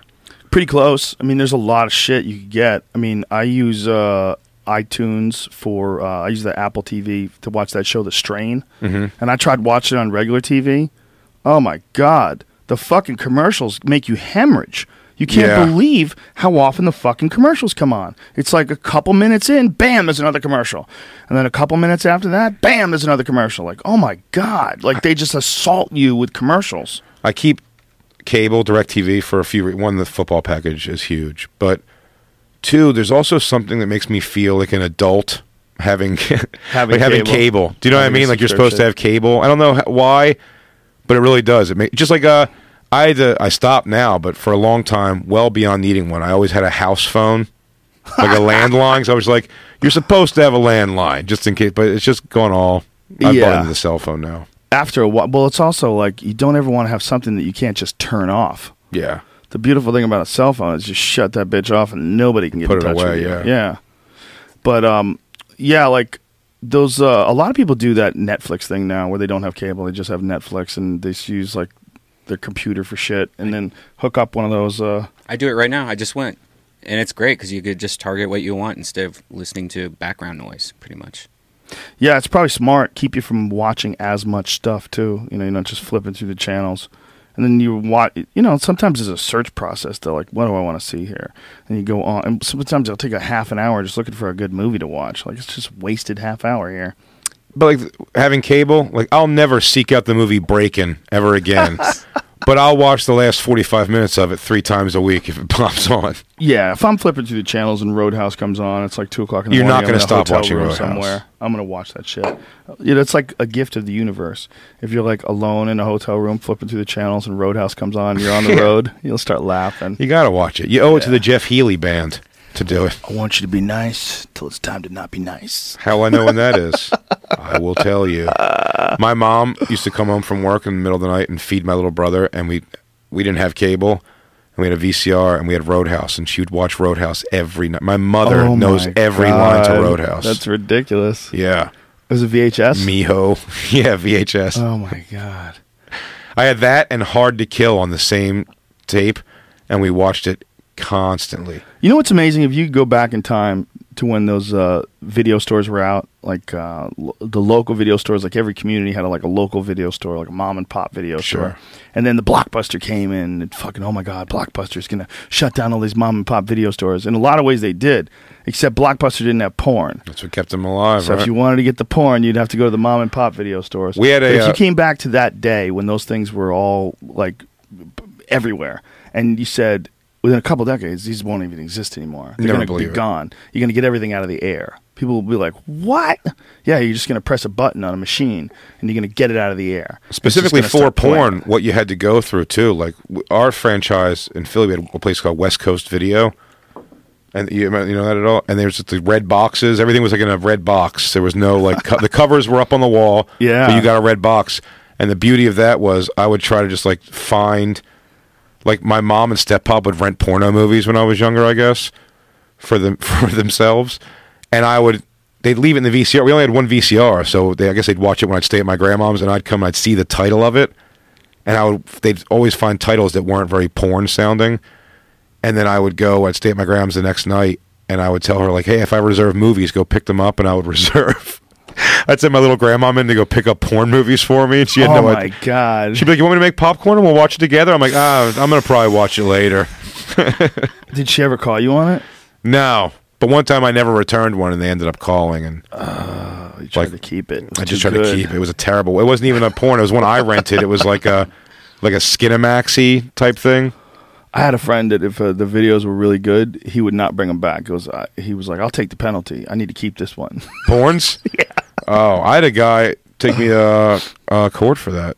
For not returning, but Really? and then eventually, like the only reason I got off the hook eventually is that it was a mom and pop place and it went under. It's called Wow Video. there was a mom and pop place when uh, I used to hang out at this pool hall in White Plains, New York, and there was a mom and pop place across the street that they found out had Traci Lords videos that were illegal. Wow. and uh, the guys at the pool hall found out about it, and so they took them all, and they uh, they paid the penalty on all of them. they just they're like they're like these are valuable because she's underage, and I'm like, bro, that shit's illegal. Like, what the fuck you I doing? mean, there is Why a you value watching to it, that?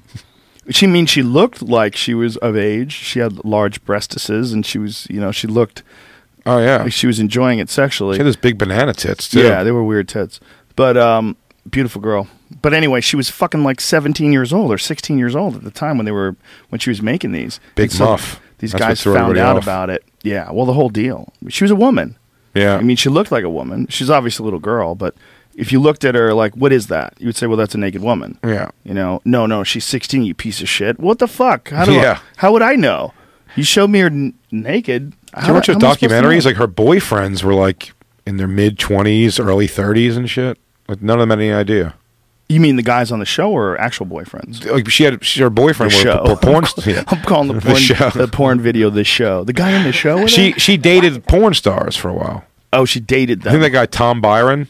Uh huh. Remember, remember when there was only like four dude porn stars? Yeah, there's like Peter North, Tom. He's always the first one because he shot the biggest loads. Isn't it weirdly gay? that That's the reason. It's gayer that he did gay porn. Did he before that? Yeah, he did gay porn. Oh, wasting those big loads on dude butts. I don't know about wasting them. he seemed to be enjoying it. And this is pre Viagra, so he he was really getting hard for gay guys. he stayed in there like he stayed in the game a really long time simply because of those loads. They were ridiculous. The fact that I know what you're talking about, like if you brought it up about any other performer, you'd be like, "I'm calling him a performer." Anyway, What do you what do you call them? What do you call a guy this who fucks artist, chicks? adult artist, Lucky. Peter This North. powerhouse. What's this what everybody, powerhouse. everybody knew? Those were the things you knew. Ron Jeremy can count down from ten and, and come, and Peter North shoots fucking I didn't know face that. covering What loads. do you mean everybody knows that? I didn't fucking know that. You guys didn't know that? do you guys you never know hooked up with Ron Jeremy? How do you know that? All his porns is what he would do. He'd start counting down from ten, or he has the girl count down, and then when she says one, he pulls out and blows a load on her. No kidding. Really? Yeah. I had no I idea. had no idea about that either. Yeah, that's a weird thing to know. Why son. don't you guys take a little time to get many to know the have hedgehog? you watched? How many porns have you watched? Oh, tons. I had a nice stack collection. collection? Yeah, and all Back the in the tapes day? were the tapes were red. They were always like shitty colors too. Red videotapes. Yeah, right. The cheapest fucking stuff. They I had a the friend- outside. Oh, I had a friend who had two VCRs. This black dude named Frank. He would just make compilation of like his favorite like. Cum they were great. They were great to borrow. No, because whatever it was, it was like fat ass white bitches, and then it'd just be like, oh, So he was like the first compilation guy. Yeah. because they have compilations now that you can get way online. before the internet. But I think if I was uh I'd have a severe problem if I grew up with like the internet. It was good that I was that I had to like really work to get my porn. You'd have a severe problem if you had instant access. Absolutely, and I, I think a I'd lot of see it people so do. young. I think a lot of people do have a problem, and I think it's as someone who has a daughter, I I fucking hate that. You know, facial cum shots is part of the common day. You know what I mean? Like that's what you do right out of the gate Anal sexually sex now. too. Anal right sex out of the is a- gate a sexually. No Yeah. one, a girl's like, I, and I said I'm not going back that. Well, I'm 36 years old, but I do remember in school, like the girls who fucked, it was kind of quiet, uh, and the ones who everybody knew fucked were kind, they were kind of shitty to them. They kind of got like you know, like oh she's a slut, which was just all the guys wishing they were fucking, you know, wishing they were fucking her, but still like vilify. You know, I think I think the internet's just like made that completely like. 16 year old girls talking about who sucks dick better. That's crazy. Yeah. Is that really what's going on? Are you there when this is happening, or are you just uh, It's hearing rumors? No, it's happening. No, no, no. I'm I, sure. I have uh, siblings who are very younger than me because I have a stepfather. Mhm. So I have a sister who's still in high school. Oh. So I mean, like she's, you know, hopefully, the best of my knowledge, not doing this stuff. But they were doing a thing a few years ago where the uh, the kids would wear the colors. You snap off the color. That means like you know, finger your asshole in the locker room, and then you go do it.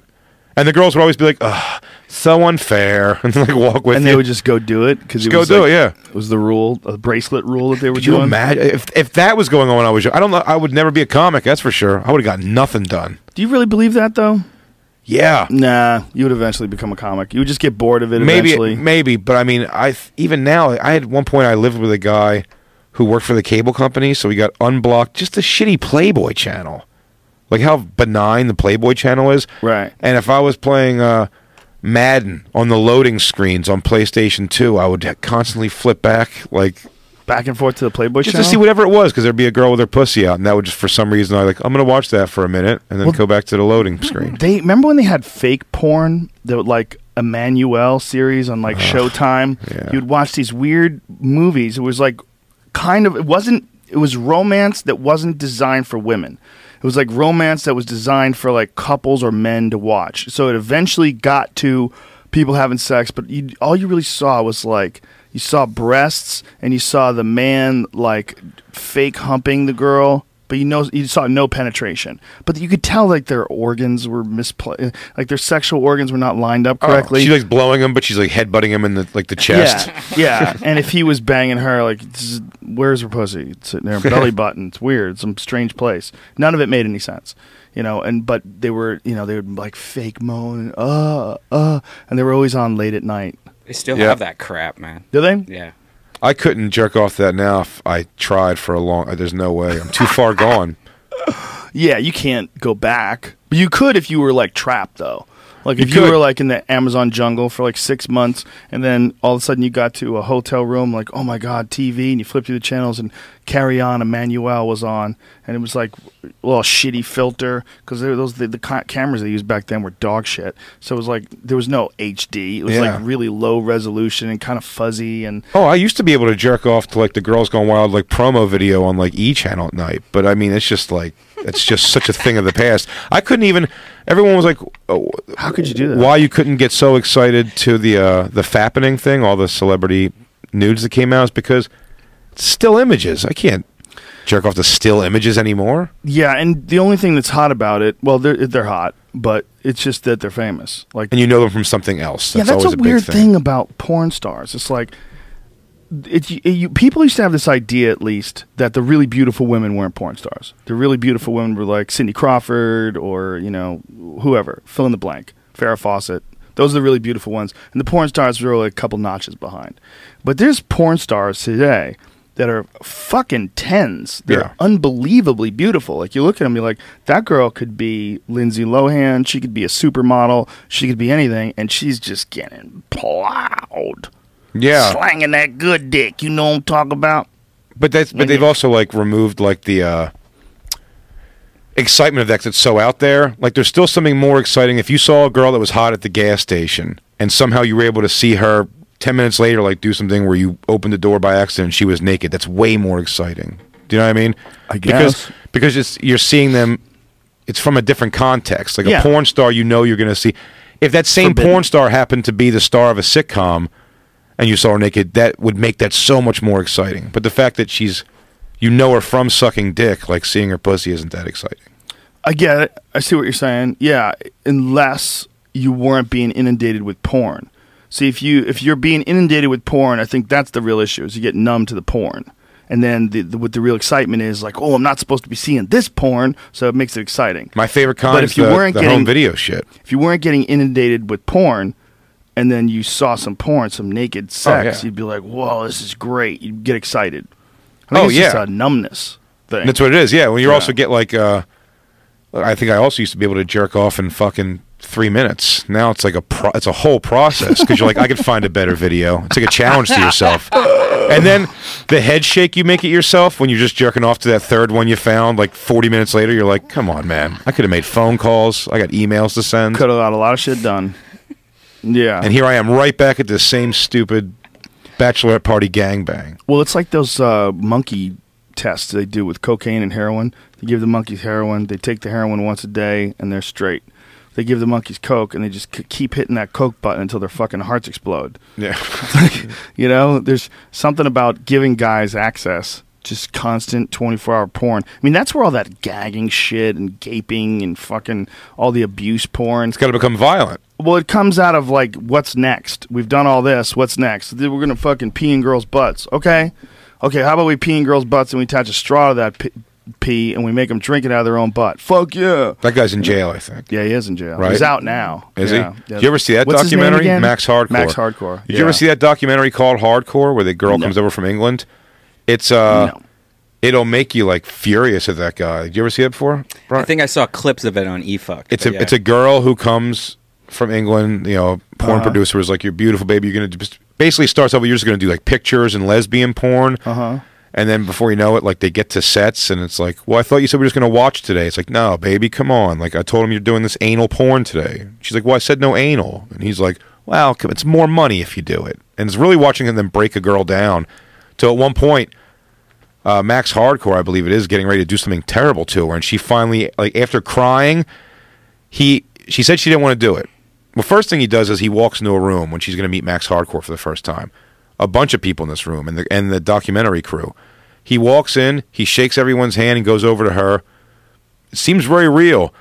Pulls her panties down and stuffs his dick in her asshole, and she makes a face like it's pretty real. And she gets weirded out, and then he goes, "Let's go upstairs." And he starts talking into a scene. She says she doesn't want to do it.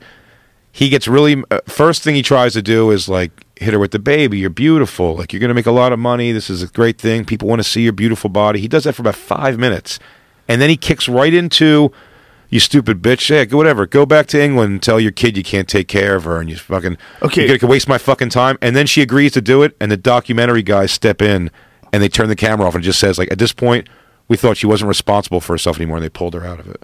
Okay, is this a hundred percent confirmed? Did, you sure that this was, wasn't in any way set up? That that's why you know, like, there's a lot of these porn scenarios where they do like casting couches. No, no, no, no, really no. are. No, this is a documentary. couches. No, I know but that. But there's other ones that they do where it's totally rigged. Yeah, I think Like most of them are always rigged. This is not. A, this is a full length, like two hour documentary. It's about this girl. That was just one scene. Right, but they showed him fucking her in the ass. She doesn't. She's not opposed to that. Okay, but Like she goes. Yes, yes. They say. Okay. Well, they don't show like his dick going in because it's just not the way. It's a documentary guy. So it's like if it happened in the corner over there. uh huh. So they're not showing the actual sex. Right. Yes, they show. They just don't show the penetration. But you see him put his dick in her, and she and her make a face and get weird. I don't it. know if that's. I don't know if that's a setup. You know what I'm saying? Like, do you know that that's not a setup? I- obviously, you know, I can't confirm it to 100. Right, percent but But but, but she you but she assume she goes through a weird thing in this documentary. This sounds like a real documentary. I mean, if, if it was a porn documentary, they would show like real porn. yeah, no, they don't show. There's no doesn't mean- penetration. That doesn't necessarily mean it's true. That's not necessarily true. I mean, I don't know. I, I see what you're saying. Like, it sounds like it could be real, but it also could be something that they set up. I don't know. Of course. Oh, yeah, anything could be. You know. Yeah, I mean, th- it's the same that same world. You know what I'm saying? That world of the fake auditions that turn. but this isn't this isn't a this isn't a jerk offable thing in any way. It's just this whole thing is terribly like, what the fuck is this guy doing? This girl's like, is he really doing that? It's it's not a. Oh, okay. It's So- not. It's not. There's no fancy set around. it. Like you see the documentary guys, like like even like the you know the the guys talking to each other. Like, is this like should we do something? So he's just an evil guy that's out of control, abusing the shit out of chicks and putting Seems- it on video. I, have heard him on Howard Stern, man. He seems like a pretty horrible dude, but Ooh, I'm on speaking her- a little what out did of you school. hear? What, he seemed like a horrible dude. Yeah, this is a real documentary. Hold on a second. Would you hear that it seemed like he was a horrible It dude? was on Howard Stern, just the way he talked. They had, you know, girls come in that want to be porn stars, and he just like he just means like, well, you're a little fat, but you know, I can work with that. Like, you know, you you know, write pig on your face, and he's just like, kind of like a like a gruff, like shitty guys. Maybe it's a character, for all I know. yeah, you know what I mean? But don't like, uh, know, but I heard, yeah. but why be the villain? I mean, the guy did go to jail, but again, I don't know even know what that was for. So I should. well, I'll tell you exactly what it was for. He went to jail for Tax shit. obscenity. No, Oh, no, no. really? Yeah, yeah, yeah. Obscenity laws. It's a very scary thing. Look, I don't think that what he see. It's a tricky situation because I think anybody with any ethics or morals that looks at that guy and what the the kind of videos he did, you don't want to be attached to that. It's disgusting. I mean, if even if it is fake, it's still like, man, what? Why does this get you off? Like you're just Yeah. you're being fucking horrible to these people. If that's really what gets you off, like what kind of a human being are you, and what what kind of a what kind of a product are you selling? But the way they got him is there's certain places that have like really strict obscenity laws, and so they prosecuted him in Florida in this one area that had these like really brutally strict obscenity laws. So they went after this guy. They targeted him. I think you know they saw the videos and they decided this is a piece of shit, and we need to put this guy in jail. And like they, in their eyes, the prosecutor's eyes, I think, if I had to guess, that they found a guy who had made this sort of uh, evil business off of a loophole, and that loophole was the the freedom of expression. Sure. That he's allowed to have his own artistic interpretation of what's porn and what's not porn. But to anybody like you, that's a normal guy who watches it, you're like, this guy's a piece of shit. Like he's making movies for fucking evil people. Yeah, to to want to get off to that is a very bizarre thing to me. It is. It's definitely very bizarre, but it's also like, at what point in time is it censorship? Like, what point in time is like, Yeah. who's to say that you can't? I mean, if you made a movie, okay, this is a totally unrelated thing, but if you made a movie uh, about a guy who was a horrible serial killer, right? And he's very sadistic, and it's part of the entertainment is this guy's very sadistic. And then, as long as someone catches that guy and kills him, most of us are like, wow, that was a fucked up movie. But they got him in the end. Yeah. The problem with this is nobody gets it in the end except the girl. Girl gets it in the end. You know what I mean? Like the girl gets abused and it's about abuse and that's it. There's no th- narrative. There's no like story arch arc where someone comes along and they fucking find this guy and they lock him up in jail at the end and then everybody feels safe. No, it's just awful. From the beginning to the end, it's awful and then it ends. There's no plot. It's just him him violating somebody. Yeah. And this, and this, but I mean, it rolls on without him, though. I mean, there's like a thousand max hardcores. I'm sure, really. I mean, right? like, those guys, they'll put on a on eFukt. I've seen them do those, uh the compilations of like just not even the sex part, just the guys being mean to the chick. It's like they they Yeah. bring in like awful, like unattractive women, and they shit on them and then fuck them. It's very weird. Yeah, they smack them. There's a Where lot would of, they like, sign up for that? abuse. There's like physical abuse that would be illegal, and you would actually go to jail for. Like you can't smack a chick in the face, but I- like yeah. you can't. You can't really sign a waiver to say that's okay. I Yeah, guess, I guess like you sort of can. I mean, like wrestling, right? Ah, but it's isn't it different if it's a guy smacking a woman? I mean, let's be honest, isn't it? I'm morally. If a guy I don't know smacking a about guy in a wrestling, if they're doing a, a, a pro wrestling match and a guy smacks a guy, these guys are they're agreeing to this. They're both guys. If two girls are doing it, they're both girls. But if a guy does it to a girl, But I mean, there's been there has to have been pro wrestling storylines where the guy accidentally swings and smacks the girl. Like that's part of the storyline. movies. it's I mean, uh, I mean, I just watched the thing the other day. Uh, Triple H uh, put Stephanie McMahon in the pedigree. Well, in movies for sure. there's been domestic violence in movies without a doubt, but they're not really. acting. No, no, no. But they're not really hitting. that's not actual contact. No, but in pro wrestling there is contact. yes, that's the difference. In pro wrestling, they're they're actually hitting. So if you've There's absolutely TV shows and movies that they hit each other in. no, you see a woman hit a man. You never see a man actually hit a woman in a movie. I not a recent movie. Well, I bet you there there is in the last year some show that you has a a man hit a woman and it's a real hit. No, they can make it. No, no. Jersey Shore had no, that happen, no. but that You wasn't can- set up at You all. can make it look like it's a real Jersey hit. Shore, yeah. You could make Good. it look like it, but I've never seen. I, I've never seen a, a woman cuff a man or a man cuff a woman in the face where I thought it was real. That Jersey Shore, that Snooki got punched in the face by a dude. Yeah, that was real. Hundred percent. That Very was hundred Yeah, I got jawed her. She got blasted. so that's the type of thing you can't fake. I mean, she just got popped. That guy was a fucking savage. That guy was a school Teacher, teacher. I know. and an MMA fighter. Was he really? Yep. Yeah, I mean, he just uncorked on her face. I guess MMA's been around long enough now. There's just finally there's some guys coming out and disgracing the sport a little bit. There's always going to be crazy Brutal. people in everything. Combat Soccer sports, too, players, fucking whatever. Competition, aggressive Polo types. athletes. Yeah, there's people that are nuts. You're going to run into people. I mean, the, the the most unlikely scenario, if it's a competition, you know, you're going to run into. Not even if it's not a competition. There's probably asshole dentists that'll punch you in the face if they're doing shots. And then sometimes You it works out. Those MMA guys, it works out great. What remember that? Was that a World Star Hip Hop video with the? Was it down in D.C.? Kind of unassuming white dude Oh, Ryan Hall. dropped a Yeah, big black guy, right? And the guy Jiu-jitsu gave up guy. eventually. Yeah, and then, and then him- it shows yeah, like partying with the him. black dudes later. Yeah. Yeah, he mounted him. He didn't even kick his ass. Just held him down and just out grappled him. Just let him know. Yeah, let him Yeah, know that like, it's, come on, it's going to get worse. Yeah. That's so awesome. Yeah, well, especially if you haven't grappled before, you get tired so quick. You're like, okay, okay, get off me. Like you don't have enough energy left to attack them. Like you, there's nothing left. I love I love bullies getting knocked out video. I do love those. Those make me happy. It's nice when you see that. As comics, I think what you said about the thing about punching up earlier, Yeah. it really is like we do seek justice to some degree. For sure. I just have a problem with the statement that all good comedy is punching up. That's just not true. It's not, There's no. a lot of good Of comedy that's punching sideways. There's a lot of good comedy that's punching down. It's but like- there's no but there but Louis C.K. shitting on his daughter. There's no like uh, lack of justice there. Do you know what I mean in that regard? Like because you said you kind of know it's Right. it's not only is it implied, it's very obvious he's kidding. He Yeah. loves his kid. Nobody makes an outward. Uh, and, and it's funny. No one does make an outward thing about that. The, the, the fights people choose to pick. When I did uh, interestingly enough with the daughter thing, when I did Fallon, uh, I talked shit about my daughter for the first two minutes of it, and then I did Michael Vick jokes, and thousands of hate mails the next day poured in over these Michael Vick jokes over imaginary. Do- I say that uh, he was on my team, so I, I have to love him because he's on my team at the time. He's on the Eagles still, and I say, uh, I go, you know, I know he's a terrible dude and did some terrible things, but while he's on my team, just win. Like I'll throw him a dog, let him tear it apart like a werewolf in the end zone if he scores.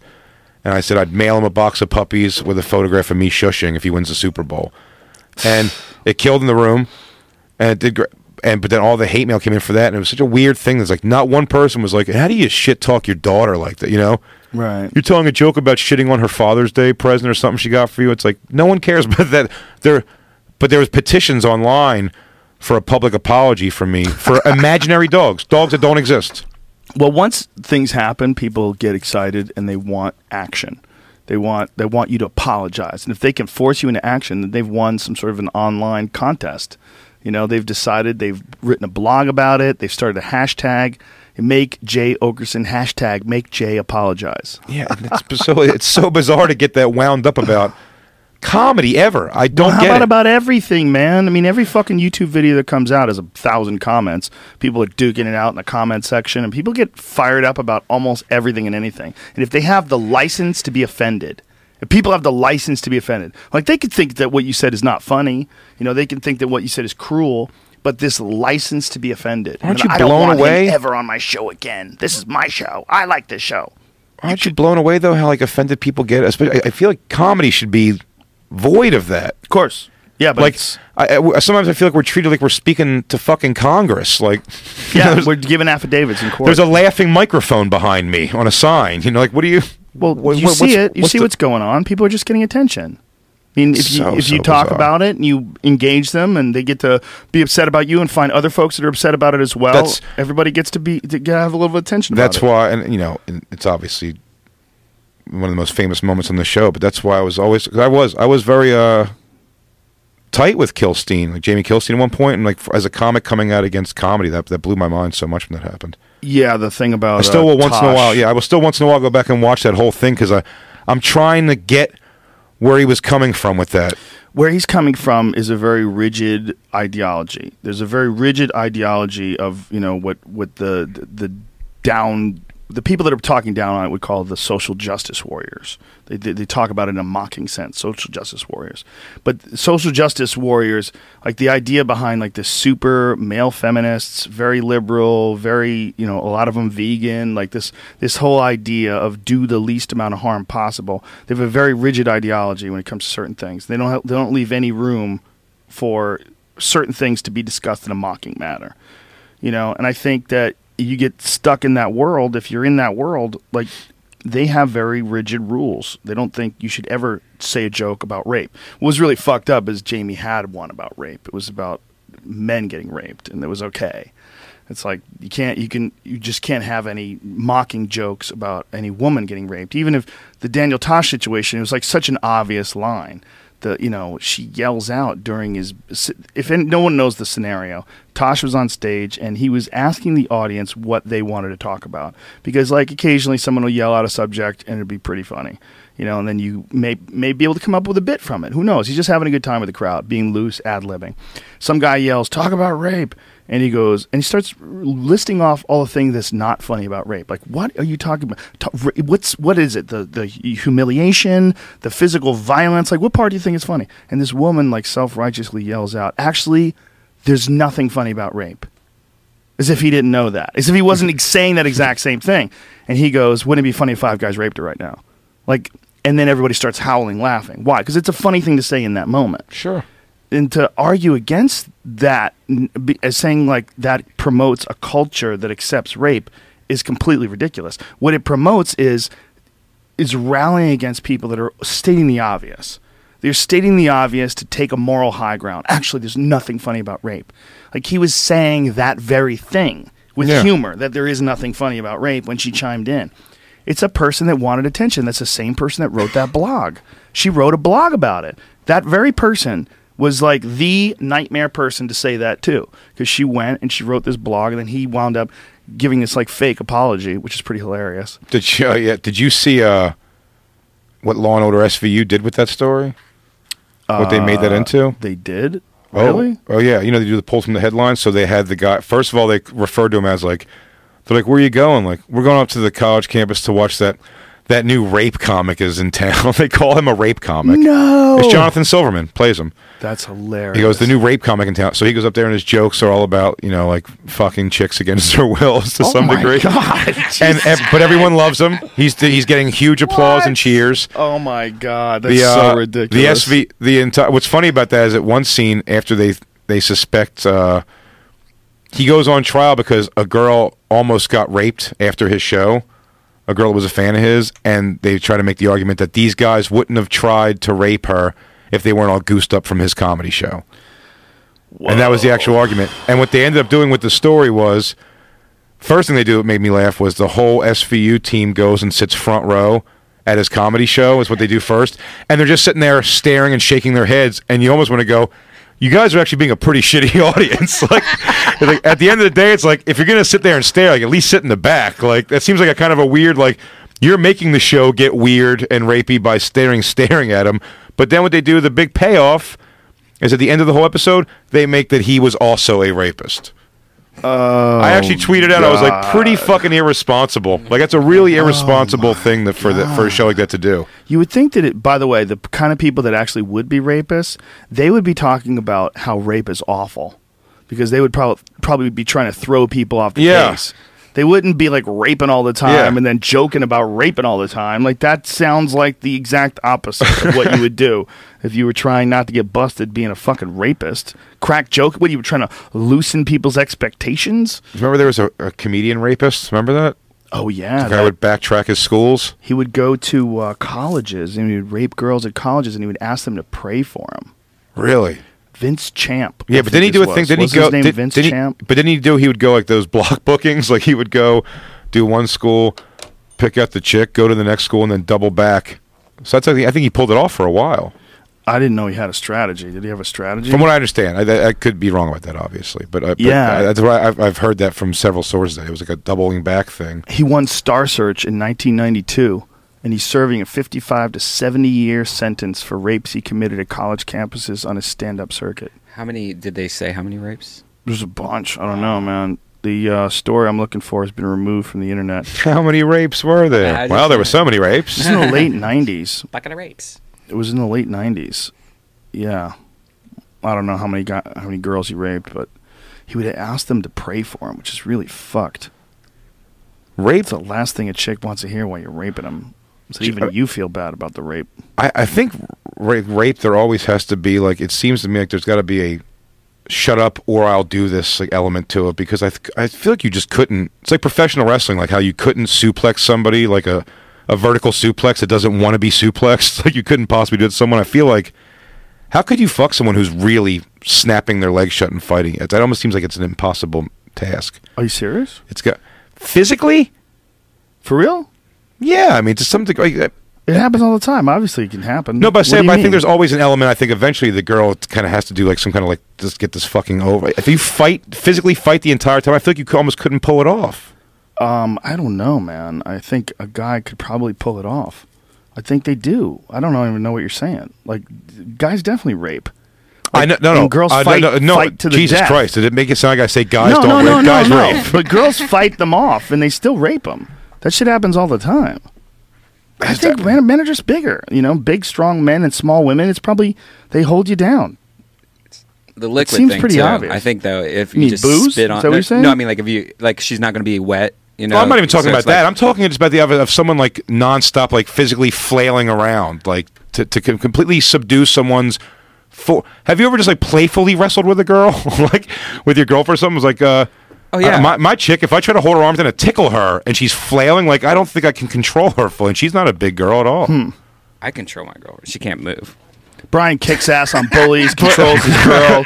He's a fucking savage. Dude, you could stop a rape Yeah, and don't- rape. Don't even you know, amazing. forget all personal appearances. Put that aside. He's a savage. Jesus Christ. I can control my girl.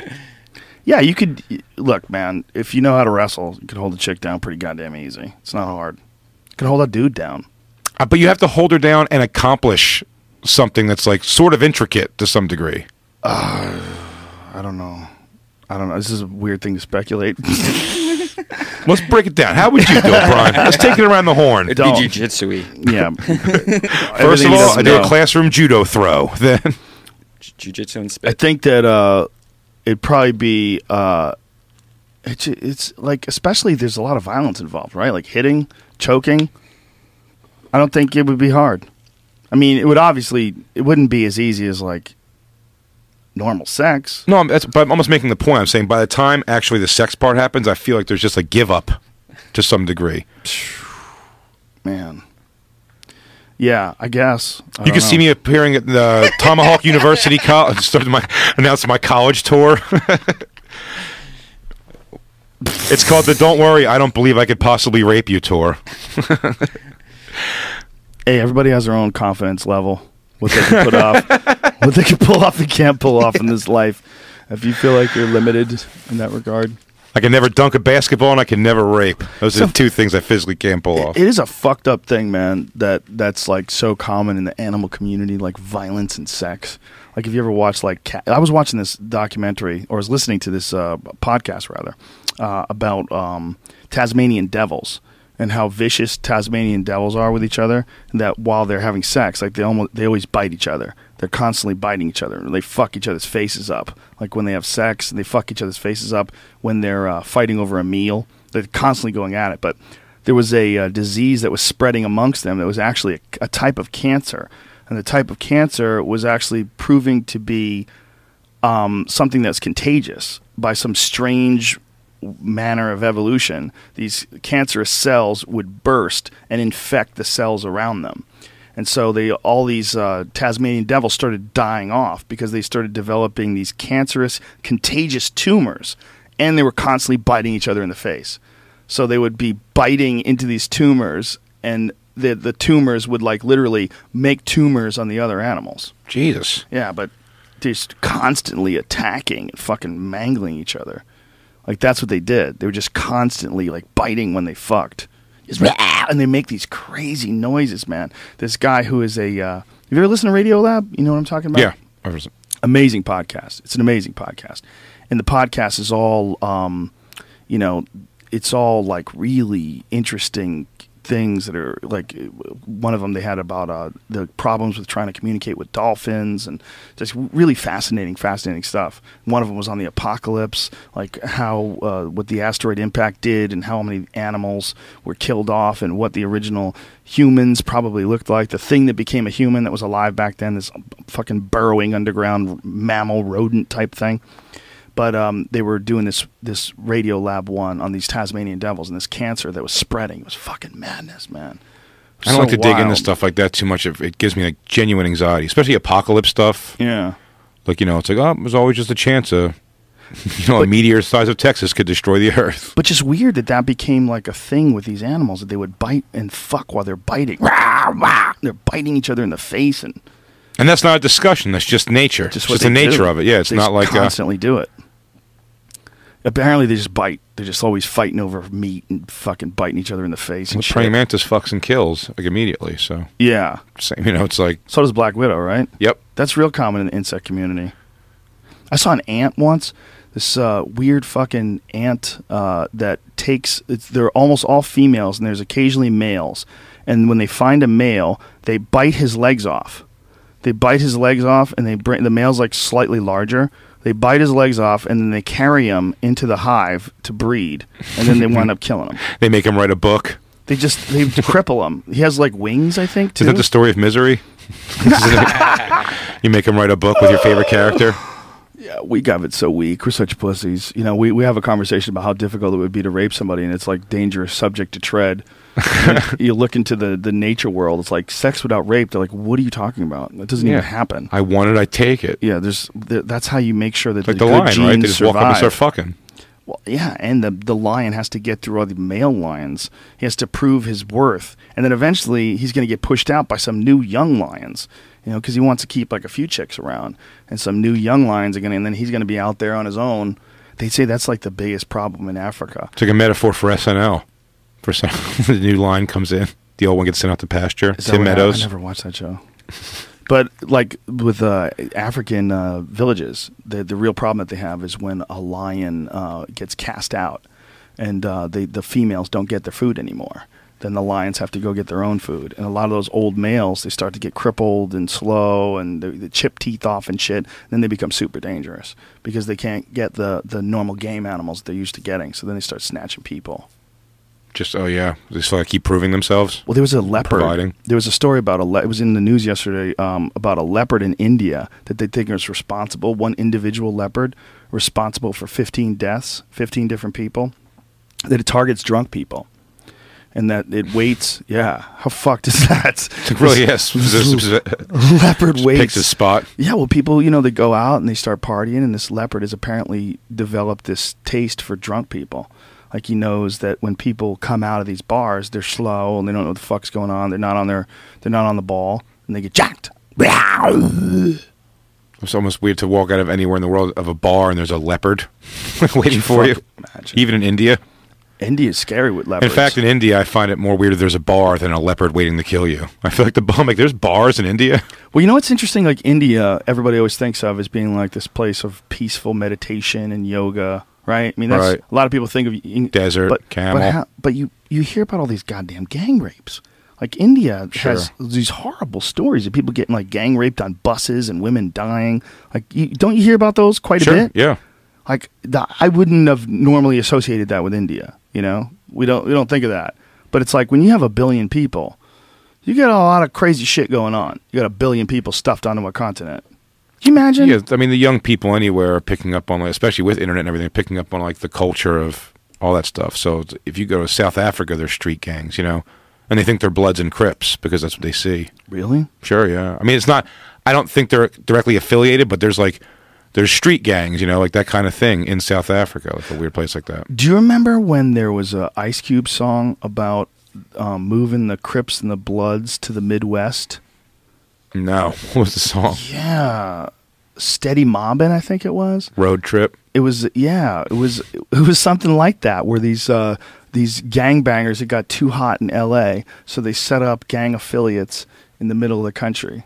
Oh, those are those like southern ones, or like those documentaries HBO would do about the white boy gangs, Mhm. like just a bunch of dudes wearing like bandanas over their face and carrying hay sickles. like, Yeah, what, what a was- terrifying thing coming your way! It's like like children of the corn with do rags on, What was that show? It was like banging in the suburbs. banging in Little? Rock. Banging in Little Rock. That's, That's, what it right. was. Yeah, Wow, that's and like right. really, it's like white trash guys, like get him, Geary. That scared a lot of people. Oh yeah, banging in Little Rock type shit. That scares a lot of people. The idea that this gang violence that you see in like Inglewood and Compton on the, the television shows, that that somehow or another, that Boys in the Hood shit could somehow or another make it. yeah, and it's like terrifying. Especially when you see it in the south, it's weird because it looks it's already kind of a scary area of like swampy, overgrown hedges and stuff, and then there's like Yeah. There's like a dude with an Uzi wearing a red flannel and swampy Louisiana weather. And if you, yeah, fuck. And if you're scared of it, you're racist. Just don't hit back. You know, I tell you what, I've talked about some shit on this podcast and gotten, you know, a lot of people's reactions about it. But one of the biggest reactions I ever got about anything I said was that I was talking about Jon Jones. And I said, I wonder how much of like why he's not popular is racism. I wonder if people are racist. Even if you even say you wonder that someone might be racist, like if, if someone's reaction to something, it's probably like flippant of me to say like that's like a, especially when you're not considering it before you're saying it you're just discussing a subject because you think it's mm-hmm. interesting it's a such a charged subject you got to have like a fully formed idea before you say it but just the mere possibility that some people could be racist was like such a like people are so angry. Like not even saying you're racist, not saying the only way that you couldn't like the guy was because of racism. I said I wonder how much of it is racism. I wonder if it's a factor. Because I always wonder about racism. I think he gives reasons beyond that, but I think it's a fair question. I mean, he gives Yes. reasons to dislike him He beyond does. race, but you know, at the same time, why? Yeah, some people will just.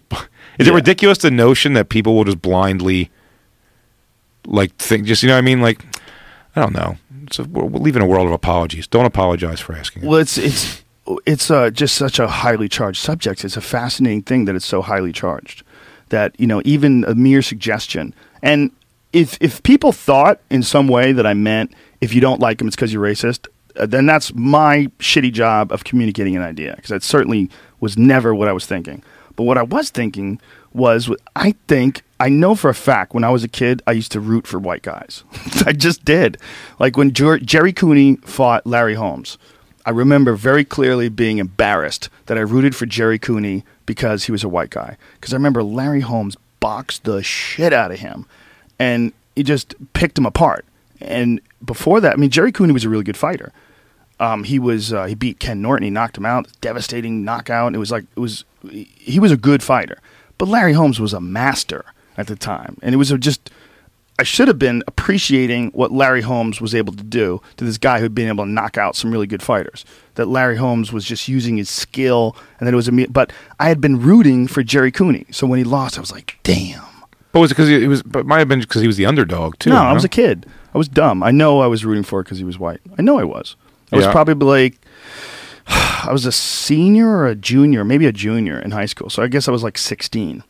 And uh, yeah, I was just dumb. I mean, it wasn't that I was racist. It But was how that dumb? I could it could- relate. You could have to- been going what you would like, what what you attached to the most, like what you related to the most. Most Like that- certainly. I could be that guy. yeah, most certainly, most certainly. Yeah, but um, I did it a little bit when I was 20. Not, but not nearly as enthusiastically with Tommy Morrison. Screaming, "I love you, white boxer!"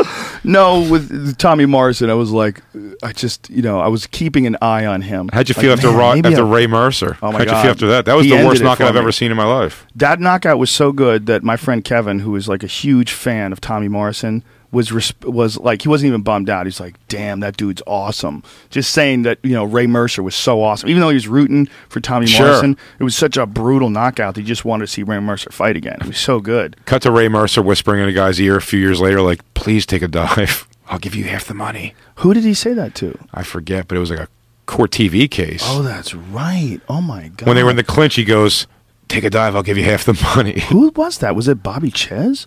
No. Who was it that he had a fight with? He had a fight with someone, and it was an important. If he lost the fight, uh, he was not going to get a title shot. Yeah. And so he was. That's right, or allegedly. He asked someone. I don't know if that's dive. true. Did they, know they ever been proven? Was it ever proven? You can look it up. I think he may have been found guilty of that. Maybe. I don't know. Did you ever watch that documentary? Speaking of boxing, about the guy, uh, what was his name? Where they they made his like inside of his gloves. Billy like, Resto. Yeah. yeah, yeah. yeah. They they fucked with his. He fought Billy. Billy Collins Jr. I think He claims he didn't know. He claims he didn't know. Yeah, that was uh, Panama Lewis. That was the same guy who doctored up um, uh, Aaron Pryor's uh, drink. He said, uh, "Don't give me that water. Give me the other one, the one that I fixed." And then he gives it to Aaron Pryor, and Aaron Pryor goes out there like a fucking bat out of hell and knocks out Alexis Arguello in the next round. And they said it was some sort of a stimulant. Aaron problem, Aaron Pryor rather, wind up having a bit of a drug problem, so it could have been could have been related in that way.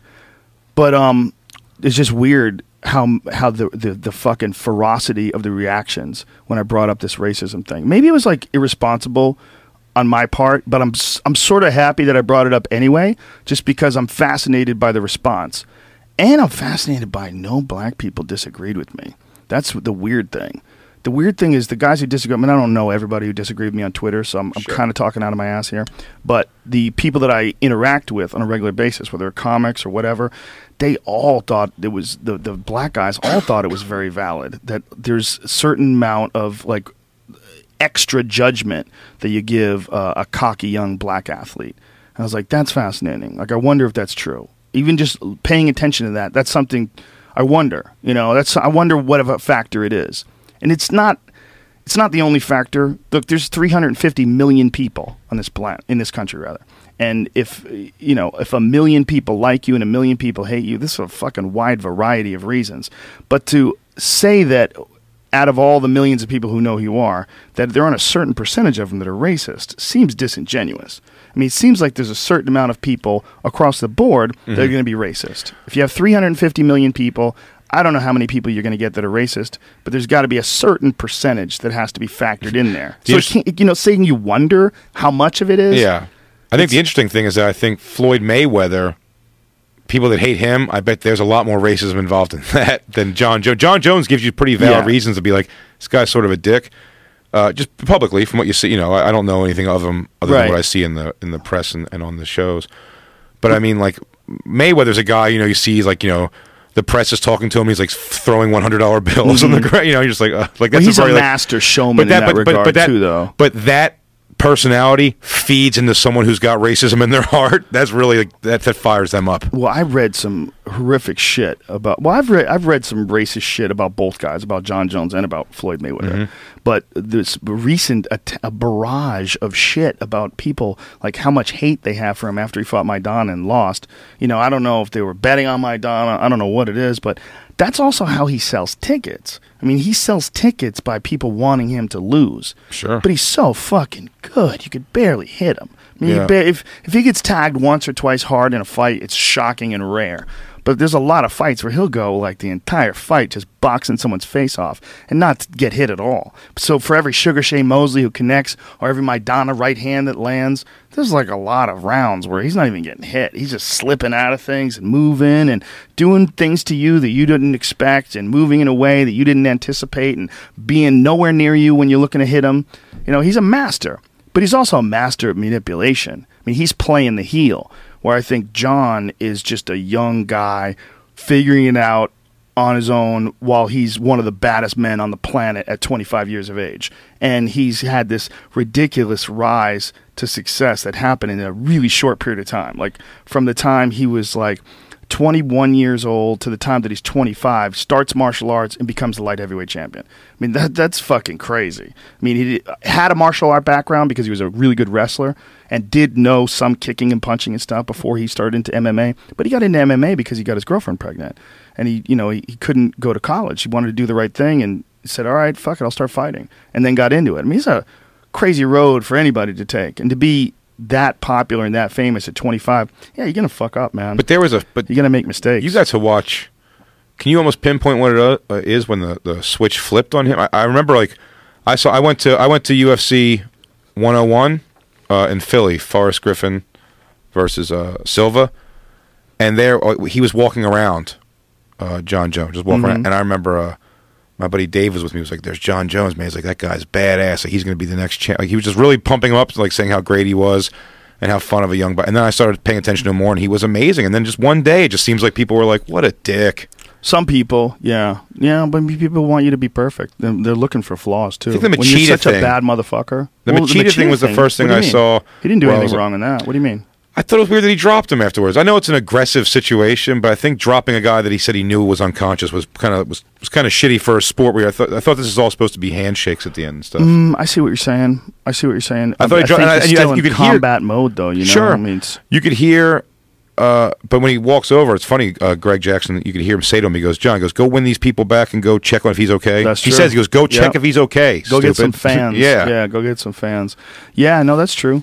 Um, I think, but also I think to be a bad motherfucker at that high level, like a lot of times these guys are so intense that they get completely caught up in it and they're just trapped in the moment. I think I know the dude. I know him from backstage. I know him from when he's not fighting, when he's, and he's really friendly. He's a really bet, cool yeah. dude, but I wouldn't want to be fighting him. I think if you're competing against him, I think he's they, all those dudes that are at the top of the heap. They're pretty fucking ferocious, and some guys are better at keeping it together in scenarios like that. You know, where they don't drop the guy. But some guys aren't. You know, I mean, Dan Henderson is one of the greatest of all times. One of the most famous moments in his career is he knocked out Michael Bisping with this vicious right hand, and Bisping went soaring. I mean, he was out cold, and H- Henderson dropped one on him Yeah. afterwards. I and remember then that. Talked about it in the post-fight interview, how he dropped one on it. I mean, that's common. And he said the last one was like running his mouth kind of thing. so, Exactly. yeah. Babalu, who's uh, another uh, famous mixed martial arts fighter, Mm-hmm. great fighter who fought in a bunch of different organizations. He lost his gig with the UFC partially because he held on to this guy after he was done choking him, and then talked about it in the post-fight press in- interview with me. You know, and um, that guy was, I mean, not doing anything that BJ Penn hadn't done. BJ Penn did the same thing to Jens Pulver. Like t- Pulver was tapping, he still fucking hung on to it because they were a- angry at each other. But Pulver didn't go out, you know, and for whatever reason, him holding that choke for an extra couple of seconds was okay. Whereas Babalu's guy went out and then he talked about it. But everybody knows why they do it. Sure. they do it because they're fucking caught up in all the trash talking and all the bullshit and you know, it is important that a fighter let go when a referee tell him not to, but it's understandable how these guys get caught up in that. It's understandable. It's got they got to stop doing it, but what Jon did technically is not there's nothing wrong with it because when the referee came over to him, he didn't keep hanging on to it. That would have been a, a more egregious example, more more, you know, but it is one of those things where you appreciate, like Nate Marquardt fought this guy Demian Maia, knocked him out with one punch. Mm-hmm. Da- Demian was like dazed but still conscious, and Marquardt hovered over him and pulled back. Realized he was out of it. The referee stepped in and stopped it, but Nate easily could have dropped a bomb on him. Sure. And he didn't, and it was a really classy move, and people really respected that that he did that. And I made sure I talked about it in the commentary that it's a very classy move. Roy Jones used to do that. Roy Jones used to like almost look at the Yeah. ref like, "Stop this." He did that with Vinny Pazienza. He looked crazy. over at the ref and he's like, "Come on, man, stop the fight." And the referee said no. He said okay, and then he went bing and Yeah. dropped him again. You know, and yeah, I mean, there's moments. There's Isn't moments. fighting an interesting thing? When once you lose your mojo, man, it's amazing. Isn't it amazing? Roy Jones overnight Mm-hmm. went from like still doing amazing things, and then he lost, and he lost again, and he lost. It just, it can go. It's like once you stop believing in yourself as an athlete, it, you believe it, it is a lot to do with you believing you're indestructible. Once you see that chink in your own armor, man, getting that. Getting that energy back up to do it again must be really, really hard. Yeah, I guarantee. And there was a lot of other factors involved in Roy too, because he went up to heavyweight and then really had to dehydrate himself and weaken himself very badly, getting back down to light heavyweight again, and then he got knocked out. I mean, he fought. Um, uh, Glen Johnson, right? no, Glen Johnson knocked him out after. God damn it! I can't believe it. Tarver. Yes, Antonio Tarver. Tarver knocked him out. Tarver was the first guy to stop him, and he did it in a fight where it was a rematch of a fight that they had that was very close. Yeah. And then Roy went up to heavyweight. He boxed John Ruiz and beat him for the title. Then came down to light heavyweight. And in losing that 25 pounds, he really d- dehydrated the shit out of himself. He looked terrible. He looked like he had starved. His he lost all of his like his uh, his like hardness to his muscles. He looked terrible. Yeah. Like it was a really ugly weight cut. And he might have been on some shit to get up to heavyweight too. That's possible. And then you get off that shit, your hormone levels crash. That's a speculation. But the bottom line was Tarver knocked him out. And when Tarver connected, and Carver, Tarver's a big puncher, and we connected and knocked him out, Roy was never the same. Then the Glen Johnson Yeah. fight was scary. That's it. Never the same. Just one day it just happens. It's Yeah. uh, Mike Tyson was never the same. You know, Lennox Lewis. Yeah. he was never the same necessarily after jail, but he was still pretty ferocious after jail. Well, he Tyson went to jail after he lost the title. Tyson Yeah. lost and then went to jail and came back was still fucking ferocious. Yeah. The difference in like what happened with Roy is that Roy fought again like within a certain amount of time and got knocked out really bad. And when you get knocked out by a guy, when you get your brain scrambled, like it takes a long time for it to heal. Like it's like Freddie Roach is a genius, and one of the things that he did brilliantly with Manny Pacquiao is after Pacquiao got knocked out, he told him, like, you're not going to fight for a year. He's like, take your head out of this. Like, there's no more. We're gonna. That was a bad knockout. And Freddie is a guy who suffers from uh, trauma-related Parkinson's himself. He's got the shakes from his career in boxing. And so, because of that, he's super, super aware of damage. And he's like, "Look, you could be okay, but you got to heal up. Like, you, there's no contact for a long time. You're gonna not fight for a year." And then he came back a year later, and he looked great. I mean, he looked like Manny Pacquiao. And it's, I think, that rest time is like super important. That recuperation time. It's very important when a guy gets knocked out. And so we saw Roy get beat by that guy, or get beat by Tarver, and then beat again by Johnson in a really scary way.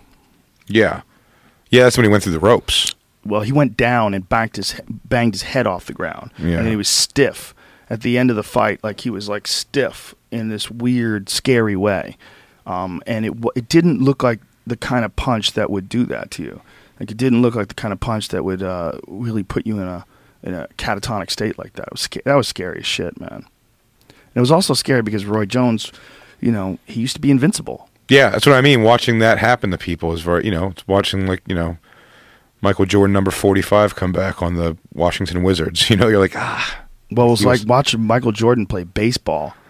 Yeah, that was the first thing. Yeah, Like, that was human. Yeah, that was definitely the first thing. But I mean, but to come back because he came back and then was pretty great again. But then by the time he came back on the Wizards that one time, it was like, why even? Like, you never wanted to believe it wouldn't be good anymore. I never saw that. I never Oh. saw him he come back. that was tough to watch. I had that with uh, being from Philly, Iverson when he came back for like did like 16 games before he left again. Doesn't like- Iverson have some weird situation where, like, when he gets to be fifty, he gets like some giant chunk of money? apparently, yeah, with, with uh, Reebok, he has some kind of like They like putting set money in aside. trust or something. Yeah, How weird! But he's broke now, right? Oh, that's what they say. Who They said he was begging for money. Well, actually, it turned out it was bullshit, right? Wasn't that a bullshit story? He's definitely not begging for him. And he just retired his number. He looks fine, you know. Like No, yeah, somebody was uh, somebody was saying that he was outside of a, a mall asking for money, but then I think that turned out to be like a bullshit rumor that someone started. Yeah, that, that's absolute. I heard Marilyn Manson lives above a like out, a fucking liquor store here in L.A. There's He no- might he Really? might do that Actually, just to yeah. be a fucking crazy person. Marilyn Manson is the real deal, dude. Talk to Stan. Do you know Stanhope? No, he's but, but Marilyn Manson's my favorite rock star of all time. Do you know Stanhope? Yeah, yeah. Do you need to talk to Stanhope about Manson? They hung out. Oh, good lordy. Really? Oh, I don't want to say anything on the air. It's not my place. but go uh, ask. He's he's not playing games. Sounds like an absinthe story. Uh, nope, it involves a lot of different things. you need to uh, hear it all from Stanhope. I will. I will look into that. Or Marilyn Manson. Or talk to Tait Fletcher. Tait Fletcher's hung out with him too. I've never met Marilyn Manson because uh, the same reason every time I see Dice, I never really talk to him because I'm like, if this guy's a douchebag to me, it's gonna just destroy my thing. Dice will be cool to you. If you're a comic, yeah, you'll be I fun. wrote him. Oh man, on Bobby Kelly's podcast, they made me read it. I wrote him.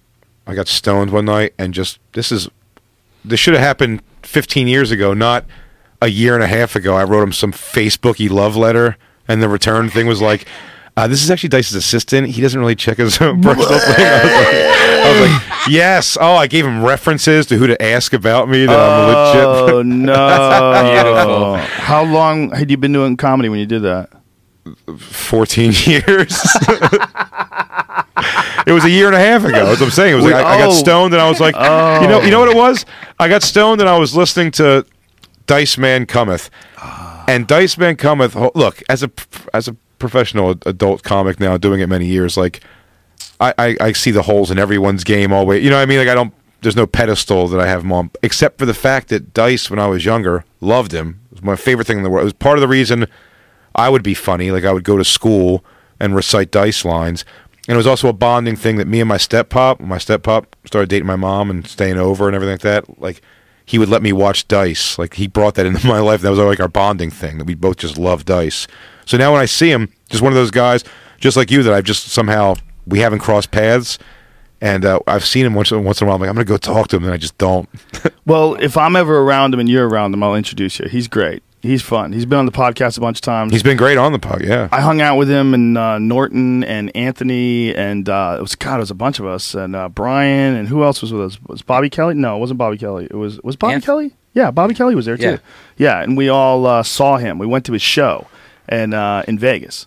Yeah, at the Riviera. Nice. Which is the classic the Riviera. the classic venue. It's the only place I've ever played. hasn't changed since 1970. I mean, they, they haven't done a goddamn thing. They've washed the floor. That's it. He did the comedy club yeah, the upstairs, the right big, across from the Dancing Girls show. No, he was at the above thing, the Okay. theater that they Okay. Mm-hmm. used to have the Frank Marino drag show, the drag queen show. Did you ever see that? no. Oh, it was great. He's uh, like the lady is a queen. I think like he has like a like a book out about you know being a cross dresser. He used to do a whole show where he would like cross dress this guy, and he's like a famous cross dresser for Vegas. Like one of those guys where like you really didn't see him or hear about him anywhere else, but if you're in Vegas, like Frank Marino, you would see his name Yeah. on these cabs, like the little triangle Mm-hmm. that sits on top of the cab. You know what I'm talking about? They're the little billboard things Sure, sure. they have that they rent out. And uh, so Dice had that room. It was like the upstairs room. It's a larger room. And uh, we went to see it. We're howling like little school Yeah. children. And then after it was over, we were hanging out backstage. And I was like, holy shit, I'm backstage with Dice. Like I was thinking about like being a kid and listening to his. It was a cassette. Yeah, I in my had tapes, car. dice rules. and shit, Yeah. yeah. It was just Dice, I think. The first one was just Dice. Yeah. You know, and I was listening to it with this girl I was dating. We were crying, laughing. We thought it was so funny. Because back then it was like so shocking what he was saying. Anytime someone dismisses dice, I always go, uh, he goes, he's having a hard time making friends, so I go to see the psychotherapist, and I'm like, hey, doc, I'm having a hard time making friends, you fucking cocksucker. I'm like, if you tell me that's not funny and you just don't know what funny is, that's funny. Well, he, you know, if you know his story, that that dice part was a character. Yep. Oh yeah, no, I know the whole. I, I mean, uh, just from being a fan, but I heard him on your thing too, tell the whole Yeah. story and everything. But it's, It's weird that it's weird that he acknowledges it being a character and still in a weird way chooses to live as the character. He likes it. He likes being that guy. He likes wearing wrestling. I'm sort of a kid. Oh, jo- Joey Buttafuoco sweatshirts and shit. He wears Just the cut. weightlifting gloves. Oh, he's gonna do flash yeah. dance. the flash dance shirts. He used to wear the Gold's gym jacket everywhere. It's gr- the way he came out on that. uh The one he did in the round, the special Yeah. was one just hilarious. Just the band, the headband with the big feathered like staying alive hair. Well, you ever hear him talk about how he tried to move back to Brooklyn too? Uh uh Oh, it's hilarious. yeah, he just tried to move back with those animals. They're like, they're like after he became the Dice Man, I'm gonna go back to the neighborhood. Gotta get, Get a back to nice fucking place. Beverly Hills, That's put up a fence and hide behind it. he can't. It's the he can't just be same- hanging around with those people. it's an interesting. I'd be curious to find out if Larry the Cable Guy, like he's like, hey, hey, babe, I got to run to the hardware store or whatever. You know, I'm sure he doesn't do that, but whatever I have to go out for, if he has to go throw on like a sleeveless flannel shirt, if he can go back. I mean, he's like a tucked in shirt guy Well, he that is a complete and total character. character. Yeah, Dan Whitney. But I'm saying, but but uh, does he? I mean, does he almost committed to living his life now as Larry the Cable Guy? I mean, he I sort of he has to. has to. I mean, if he ever went out as Dan Whitney or did an interview like on the View, he's one of the few real characters in stand-up. Whereas, like, if he went on the View, I don't know why I keep saying the View, but if he went on the the Jimmy Fallon show, Mm-hmm. the Tonight Show, and and he went on as Dan Whitney, it would probably blow his whole fucking thing. Well, isn't that what happened? You can almost pinpoint the change in Dice's career trajectory was when he cried on Arsenio Hall. He humanized himself too much, which some people probably thought was a cool thing. But when he cried about, like, you know, Dice Man's supposed to come out and be, you know, they were taking his movie out of the theater. That was his beef. And he got teary eyed. But if before he, you know, Dice is supposed to come out and be like, fuck you. Don't see my movie, you twats. Wow. But he cried on Arsenio Hall, and it was real. It was a genuine moment, and that's just you know that's not who Dice is. Well, The- I think he was also under some insane pressure. Like, if you don't remember what it was like back then, like there were so many people that were angry at him. I mean, he had like some hateful comedy. yeah, you know? yeah, yeah. Like the things that he was making fun, like the way he was making fun of it. It's like if you go back and listen to like Eddie Murphy Raw, if you go back and see some of the gay stuff, like it was like really aggressively anti-gay, like well, I homophobic. the comic strip in New York. I've told this on so many radio shows, but it does make me laugh that how things have changed, and no one comes down on Eddie Murphy ever for this stuff. But they have two of his gold albums on the wall, and the first one, track four, is just called "Faggots," and then track one on the next album is called. Uh, it oh. says faggots, and then parentheses says revisited. like we didn't cover it all in the first go round. Oh my god. well, it's in that way, like social justice warriors, as it were, are kind of important because that's the only reason why a lot of this change has taken place is because of how outraged people got. Like if people just kept quiet about it back then. So in a way, like a lot of the the the over like taking it too far, it like sort of bounces back and has a healthy middle. You know what I mean? Like in some ways, like there's always going to be like the far left, but in a, in a lot of ways, the far left tempers the far right. It's like because like the standard, it it changes, it moves back and forth. Like if you if you let people go and and you know be as racist and as homophobic and as hateful as they want and don't do anything about it, they kind of never realize that what they're doing is shitty.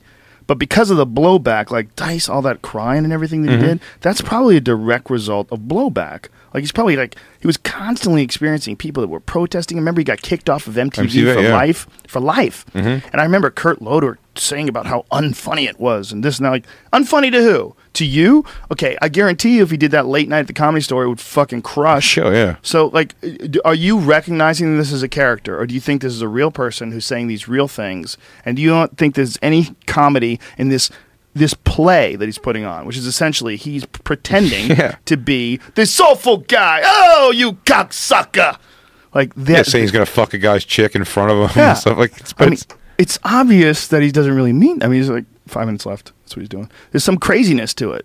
There's, I mean, it's a character. I mean, is that a, is there a difference between that character and the bad guy character in a movie where the guy is going to run around killing people or raping people? Or is there a difference? I mean, it is just fiction. Like, how come we don't hold the actor responsible because the actor didn't write it? If he wrote it and he wanted to be the bad guy, would be we be upset at him? No, it's like for the well, for that kind of for that kind of comedy. But I Mhm. mean, but there's also you don't have to do a character to say. I feel like I feel like the entire disclaimer of everything goes to like I said earlier. It's like there's a laughing microphone behind you on a wall. Like we're not, you know, what I mean, like I'm not addressing.